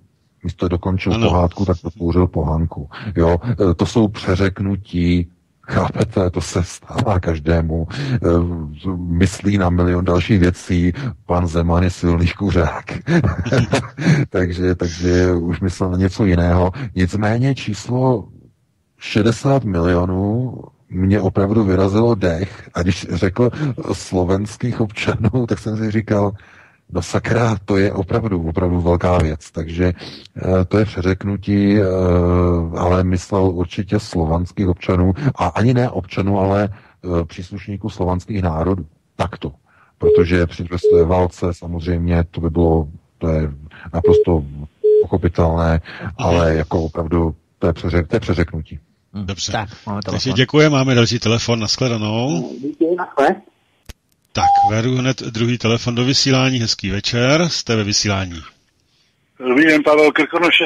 Prosím vás, já jsem se chtěl zeptat, jestli pan VK ví, že na jeho stránkách Aeronet, když to chci skopírovat a dát do mailu, kopírovat zástupce, tak dva dny už to nejde vůbec kopírovat, eh, ať už to z domova, nebo ze světa. Rozumíte? Když, když si dám z domova na, na Aero, Aero News a dám tam třeba, chci skopírovat článek o panovi Bartošovi, tak to vůbec nevezme ten počet, vůbec to, vůbec to nejde. Skopírovat, jestli o tom ví, pan VK. Mm-hmm, děkujeme, Pavle, mějte se hezky. A ještě, A ještě něco? jenom- Ano, pardon. takovou- takovou dr- Drobnost, jestli třeba ten Zeman nemyslel 60 tisíc. No. No. Chtěl říct 60 tisíc, řekl 60, no, ale to je jen tak mimo. Tak jo, díky. Naschle. Tak VK. Doufám, že nám nevypad, pan VK. Já taky, já taky doufám, VK asi tam. Ne, ne, ne, ne, já teď A? a? se na to dívám. Zkouší to, Jo, že? A jako teď jsem jako, já jsem nepochopil, jako, že skopírovat, jako mysl jako do schránky? Ano, do Já nevím, schránky. zástupce, jako zástupce jsou na ploše, že jo, přece na desktopu, ale No, nevím, jak Do zástupce schránky, mají. CTRL, CTRL, no. Jo, tak do To Jako normálně jako, jako funguje, já zkouším a normálně funguje. Jako, jo. Mm, Tak to mm. zkuste, zkuste si to, jestli jo, CTRL C, CTRL V, jestli to ale funguje normálně. Jako, jo. Hm? Mm, To mm, si mm. copy Já to taky zkoušel právě, taky mi to šlo, tak nevím, no. Ono se to někdy může stát samozřejmě, že v nějakým tom prohlížeči nebo něco máte nějakou chybu a něco mu tam nejde. To se stává naprosto běžně. Ale není třeba to hned přisuzovat tomu, že by, že by to byl nějaký problém těch webů nebo tak. Tak jo, eh, jedeme, jedeme dál, pokud to teda normálně funguje, já věřím, že ano. Mhm. Eh, jak je na tom s bezpečností ruský Yandex, včetně e-mailové adresy? Eh, případně využívat jenom Yandex, odejít z mailu? Píše Eliška, se ptá. Eh, No tak Yandex, eh, to jsou různé, různé servery, každé servery mají svoji vlastní politiku. Je jasné, že když bude, budete používat uh, ruské e-maily nebo ruské prohlížeče, tak se vás nebude týkat takzvaná neoliberální cenzura, která řádí v západních zemích díky Facebooku, Google a všem dalším. Takže to je jedno z řešení. No a pokud uh, chcete, já nevím, nějaký e-mail, který skutečně je soukromý, tak můžete vyzkoušet Proton Mail ve Švýcarsku, který je kryptovaný. Uh, pokud tady druhý příjemce je také kryptovaný, má, má také Proton Mail, tak mezi sebou máte kryptovanou komunikaci, kterou nikdo nemůže číst, dokonce ani provozovatel Proton Mailu. Takže to, to jsou různé možnosti, já nevím, nevidím dovnitř Yandexu, prohlížeče nebo Yandex browser, jaký je, co, co, co, jestli sbírá nějaké informace nebo nezbírá, to opravdu nevím, ale je to, je to volba, je to alternativa. Dneska všechny prohlížeče zkrátka eh, manipulují a snaží se poskytnout eh, svým tvůrcům maximální vedlejší příjem, který není placený. To znamená nakládání s osobními údaji, využívání pro účely reklamy, která následně je targetovaná přímo pro daného uživatele. To znamená sledování cookies, eh, využívání persistentních cookies při přechodu mezi stránkami a tak dále a tak dále. Mhm. Eh, Jenom ještě tady doplnění. Eh, Pan Pavel, co volal, se ptal, co nejde skopírovat, tak prý, že to nejde skopírovat do, do mailu. Ano, do, a patrně někde do jeho mailu. No, tak. Já nevím, jestli on myslí mail jako v rámci prohlížeče, nebo jestli má nějakého mailového klienta třeba. Asi Jo, do, jako no, třeba- mm, jako mm, třeba To právě Firebird. nevíme, že jo, to právě nevíme. Firebird třeba, jo? No, jasně, jasně. To nevíme, takže bohužel ty informace není možné nějak Ale poskytnout, To, je, protože... to, je, to jsou ne, neurčité informace, to znamená Ano. skopírovat co? To znamená Mm. text z webové stránky, Text, jakým ano. způsobem? Pomocí schránky, CTRL-C No, a tak- vložit kam? Do jakého, do jakého Jako mailového klienta? To je, technický problém lokálního charakteru. nebo, nebo, nebo do čeho? Mm, jako, mm, mm. A to by, iš, to by i šlo, ale patrně to nepůjde odeslat potom celý, ale to já nevím. No ale to nemá nic společného s textem Přesně tak. věc Přesně tak, eh, eh, příjmového serveru. To znamená, že příjmový server třeba u bakových médií vám to vrátí a napíše vám, že to nešlo doručit, protože tam může být třeba virus. Jo, ale to jako není náš problém, to je problém cenzury v České republice. Samozřejmě. Ano. Uh, tady je... Ne, to nemá smysl, to je takový trochu roz... No. Telefony nic. nemáme, že? telefon. A něco tady přichází mail, uh, teda... A teď Aha. jsem z toho nějaký to, ano, volá o to, tak já ho zkusím rovnou vzít do No, vysílání. Moment, já to tady musím trošku porychtovat. Tak, hezký večer, slyšíme se o to? Áno, počujeme sa. No. Oto. Zdravím vás, zdravím pána Veka, zdravím ťa Palo, zdravím Vítka. Uh, no ja by som chcel len toľko Ja povedať, no aby boli ľudia trošku v obraze, ak eh, padlo občanov Sovietské, Sovietskeho zväzu, Mhm. Sovietskeho zväzu, hej, okolo 20 miliónov, hej, sú štatistiky 20 až 25. A ak by malo padnúť e, Slovanov 60 miliónov, hej, tak to absolútne sestovo cez druhú svetovú vojnu, historiky, e, Je, e, si, občanov hrozně špatně se slyšet, nějak to vy, začalo vypadávat. Takže já nevím, eh, dřív nějakou rychlou otázku, jestli máš o to? že, že e, tá odpoveď On jede. Benga, Hm. e, že padlo asi e, 60 miliónov e, Slovanov je. Padává spojení. No, to, je, to nemá smysl, to není rozumět. Je, bohužel, teď to nějak přestalo fungovat. Moment, Ja to skúsim opraviť. Je mi líto. No, nevím, snad, snad jo, no, já nevím, no. Tak zkus ještě, prosím, ale otázku rovnou. E, Dobre, e, že e, občanov Sovietskeho zväzu padlo okolo 20 až 25 miliónov e, a ak by malo padnúť Slovanov 60 miliónov, hej, tak je to celkový nezmysel, pretože v druhej svetovej vojne padlo 60 až 60 Ano, byl to přeřek, to už jsme, to už jsme konstatovali, nemá smysl se o tom asi dál zabývat, jo? týka toho uh, pána prezidenta Zemana a jeho napadnutia uh, ohľadom uh, slovenskej ľudovej uh, strany Mariana Kotlebu, uh, tak uh, som sa hlboko sklamal, uh, pretože uh, Marian Kotleba a jeho strana je jediná uh, pronárodná strana, ktorá nevystúpila zo svojho programu ktorá uh, v rámci ako parlamentnej strany vystupovala vždy proti Európskej únii a e, proti NATO. A e, čo sa týka Gézu Sereša alebo Gejzu Sereša alebo Čolka Sereša, je to len nastrčená pápka, aby sa ľudia mohli sústrediť na nejakého protivníka, ktorý za všetko zlé môže. Ale ten, kto je hore, tak toho, e, toho ľudia ne, nechcú poznať, e, lebo potrebujú byť inšpirovaní nejakým konkrétnym zlom, Tak ktoré o, predstavuje o to prosím tě, nemůžeme tady teď s celou litánii, tady to prosím tě, nezlob se na mě. Je nějaká konkrétní otázka nebo ne? To už zaznělo. že len nastrčená figurka. Os- Dobře, tak jo, díky, ahoj, měj se hezky, nemůžeme, nemůžeme to víc roztahovat. Tak, super. No, velmi rychle. Eh, Pan Séreš eh, nedisponuje svými penězmi, to jsou peněz, peníze domu Rothschild.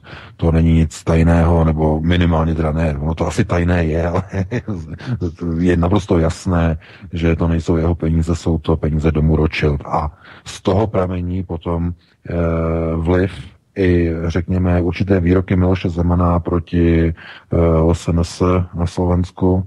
A je to jasné, je to jedna právě z těch věcí, jak jsme o tom mluvili před chvíli, mocenský tenzor. E, Není černá, bílá, jsou odstíny šedé. A tohle je zrovna jedna z věcí u Miloše Zemana, která nám nesedí. A proč, z jakého důvodu? No on je velkým zastáncem e, toho, čemu se říká, nebo já to nazývám světový chazariát. Chazariát je združení veškerého židovstva, bez ohledu na jednotlivé domy.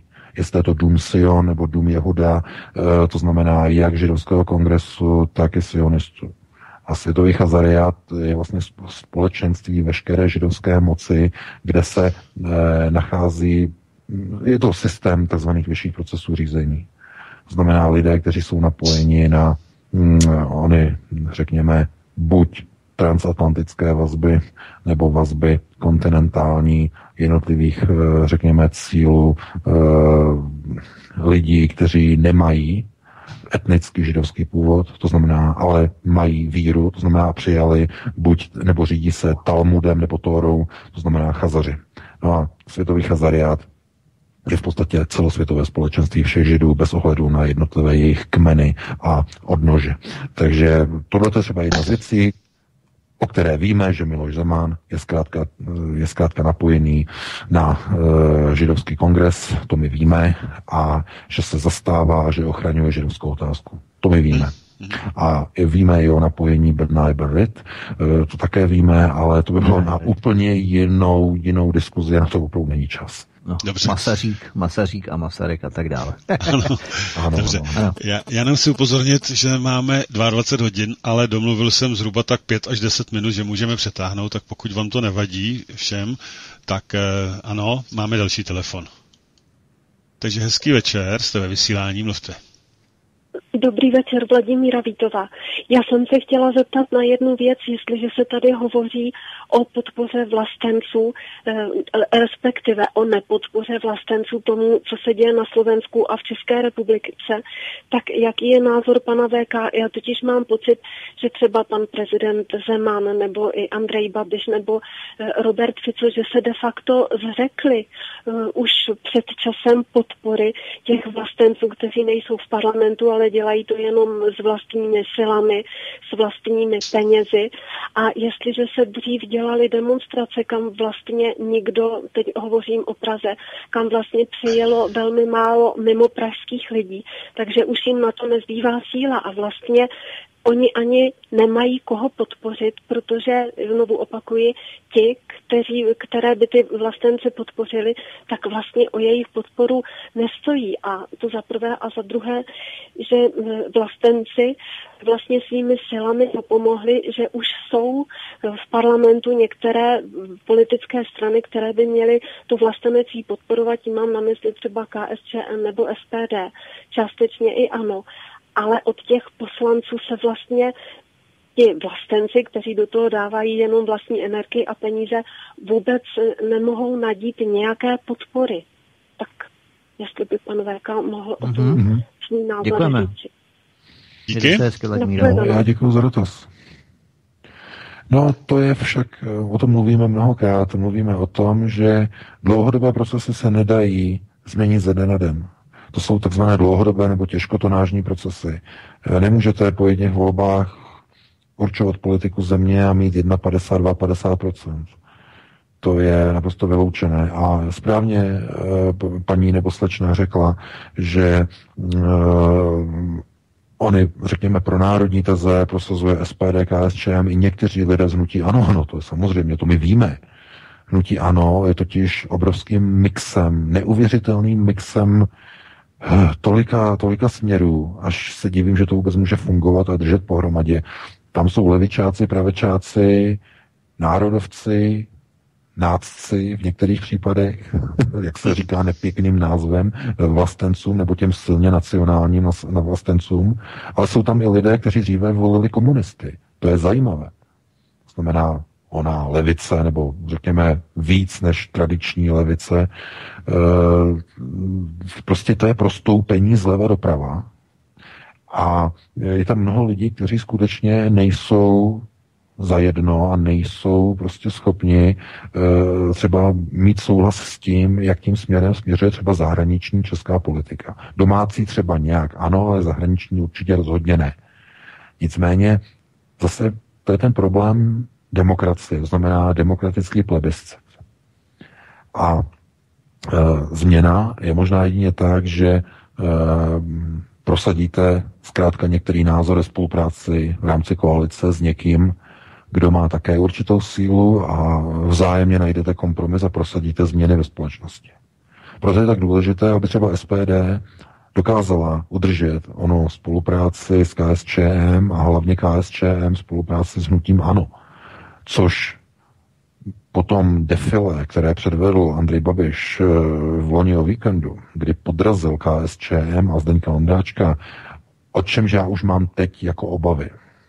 Protože ty signály, které přišly z předsednictva UV, eh, myslím ústředního výboru KSČ, tak tam je naprosto jasné, že tam došlo k deziluzi nebo prozření, že to asi fungovat nebude spolupráce s hnutím ANO. No a to je konec. Protože eh, No ale za to si chá... já se nedivím třeba ani tomu, že k tomu takhle došlo, protože Babiš hasí začínající požár uvnitř vlastní strany. Protože k čemu došlo? V úterý přišla informace, bylo to i v mainstreamových médiích, že uvnitř hnutí ANO je obrovský odpor proti přijetí ČSSD do případné vlády. Obrovský odpor. Nikdo nechce, nebo ne nikdo, ale obrovská část lidí v hnutí ano nechce mít společného s ČSSD. Chtějí, to je, je to dokonce tam, ten odpor je dokonce větší než proti KSČM, to je co říct. A tohle to je zase čára přes rozpočet Andrej Babišovi, protože on si myslel, on je strašně průhledný. Andrej Babiš zase je v tomhle tom strašně průhledný jako, jako, eh, jako mlíko, eh, polotoční mlíko, hodně ošizený, takže je to průhledný. On si myslel, že když teď už byl zvolen Miloš Zeman, takže on svoji moci zkrátka prosadí uvnitř eh, ČSSD a do značné míry asi se mu to podařilo prosadit eh, nového předsedu ČSSD, pana Hamáčka, který bude pro koalici s Andrejem, jenže hm, Andrej Babiš si neuvědomil, že tato varianta je pro některé jeho vlastní členy uvnitř hnutí ano, naprostá facka. To je pro ně tak nepředstavitelné, že radši by byli schopni, spíš budou akceptovat komunisty ve vládě, než by tam akceptovali někoho, kdo je pohrobkem Bouslava Sobotky. To jsou ti lidé toho národně konzervativního a s tím, právě, s tím právě Andrej Babiš nepočítal. Takže on si myslel ještě o víkendu, že se může zbavit komunistů. A teď, o dva dny později, v úterý zjistil, že je možné, že mu vlastní poslanci odmítnou spolupráci s ČSSD. Se Zemanovými ČSSD. To je, to je problém. Obrovský problém. S tím nepočítal Babiš. Takže eh, to se může ještě vyvrbit tak, Já nechci předjímat, ale je možné, že třeba Zdeněk Kondráček bude ještě jednou zvolen zase předsedou GIPS, i když já být, já být na jeho místě, tak by do toho už nešel. To by byla, to opravdu, to by bylo něco neuvěřitelného. Ale e, zkrátka tam bude nějaký požadavek od KSČM na to, aby e, Andrej Babiš honem rychle tuhletu situaci vyželil, pokud chce obnovit spolupráci s KSČM ale ta, ta důvěra už tam bude nalomená, protože tohle to, co předvedl o víkendu, kdy jeden den v pátek jeho vlastní poslanci na jeho příkaz, Babiš totiž měl proslov na grémiu ke svým poslancům, že v rámci dohod je třeba Ondráčka prosadit. Mimochodem. A on po zvolení, když jeho poslanci Ondráčka zvolí v pátek, tak hned druhý den on v médiích alibisticky vyzve, aby uklidnil ulici, Pražskou ulici, Havlistickou, tak on řekne, já s tím nesouhlasím, já navrhnu odvolání pana, pana Ondráčka. Pouhý den poté, co jeho poslanci Ondráčka zvolili. To je něco neuvěřitelného. To je, no tohleto, eh, chápete, já být voličem nutí ano, tak si odplivnu. Tohle to prostě je něco, to je neuvěřitelné. Mm-hmm. To je naprostá bezpáteřnost. Tak. Opravdu bezpáteřnost. Ale uh, je, opravdu já, já to považuji za něco, co je možná součástí české politiky. Uh, tam jsou tak, takový experti, kteří dávají nepěkný příklad, jako různí Klauskové a další, uh, kteří tímto chápáním a vnímáním a projevy politiky dávají nepěkný příklad, ale to, když pořád říká Andrej Babiš, že já nejsem politik, my nejsme politici, my makáme, no tak by se měl také podle toho chovat a nedělat tady ty, eh, tyhle, ty, tyhle ty přemety, hmm. Eh, protože eh, ono se říká, nemůžeš, nemůžeš sedět na dvou židlích. To nemůže vůbec. On nemůže sedět na jedné židli e, s komunisty a na druhé židli s jejich nepřáteli z pražské Havlerky. To je, to je nesmysl. Jenže on se o to snaží. On si myslí, že dokáže e, prostě e, podojit, podojit, já nevím, e, vola. Jo. jako, jako kdyby to šlo, nebo já, já nevím, chápete? Tohle to, to, jsou, to jsou politické jakoby nuance snahy o nemožné, dokázání nemožného a e, uvidíme, jakým způsobem to dopadne, ale Každopádně já se obávám, že onen politický etos je zase nalomen v poslanecké sněmovně, protože tam se ukazuje, eh, že spolupráce asi nebude možná, že se zase rýsují předčasné volby. Eh, poslední průzkumy ukazují, že hnutí ANO posiluje, naopak SPD zase oslabuje. SPD má nějakých 7%, mělo přes 10, teď má 7%. Samozřejmě, že těm průzkumům nemůžete věřit. To jsou průzkumy, které ukazovaly nějaká čísla před volbami a nakonec to bylo daleko lepší pro někoho a pro někoho zase naopak daleko horší. Takže eh, ta čísla jsou různá. ale mm, Jestli to takhle půjde dál, tak se dá očekávat, že z nějakého důvodu eh, zkrátka budou se předčasné volby někdy, no uvidí se možná, no někdy v červnu, že tam by byly, takže to si, to si uvidíme a necháme se překvapit. Tak fajn. Dobře, pánové. Hmm, hmm. Ano, máme skoro už 10 minut po a to jsem slíbil, že již předám vysílání našemu dalšímu studiu, studiu Midgard Petru Senkovi, takže e, já se loučím s váma ze všema a vy to můžete udělat taktéž, prosím. Ano, já jenom připojím postřeh, že kromě paní Vladimíry, Oty a Jany, tak volali samý neznámí lidé, jestli jste si všimli, samý noví lidé, tak bychom rádi, že vás oslovujeme, mm. že nabíráme nové, nové, stále nové lidi, protože to je velmi důležité, abychom oslovovali nejenom ty lidi, kteří už nás znají, ale pořád nové a nové lidi. Takže děkujeme vážní posluchači, že nás podporujete, sdílíte nás, eh, třeba i odkazy do e-mailu vašim známým, kamarádům, přátelům na sociální sítě. Já se s vámi loučím, přeju hezký večer a těším se příští pátek eh, znovu naslyšenou od 19 hodin VK. Já se také loučím, nebudu to zdržovat. Krásnou dobrou noc přeji vám všem i u poslechových přijímačů. Takže opět za týden naslyšenou. Naschledanou.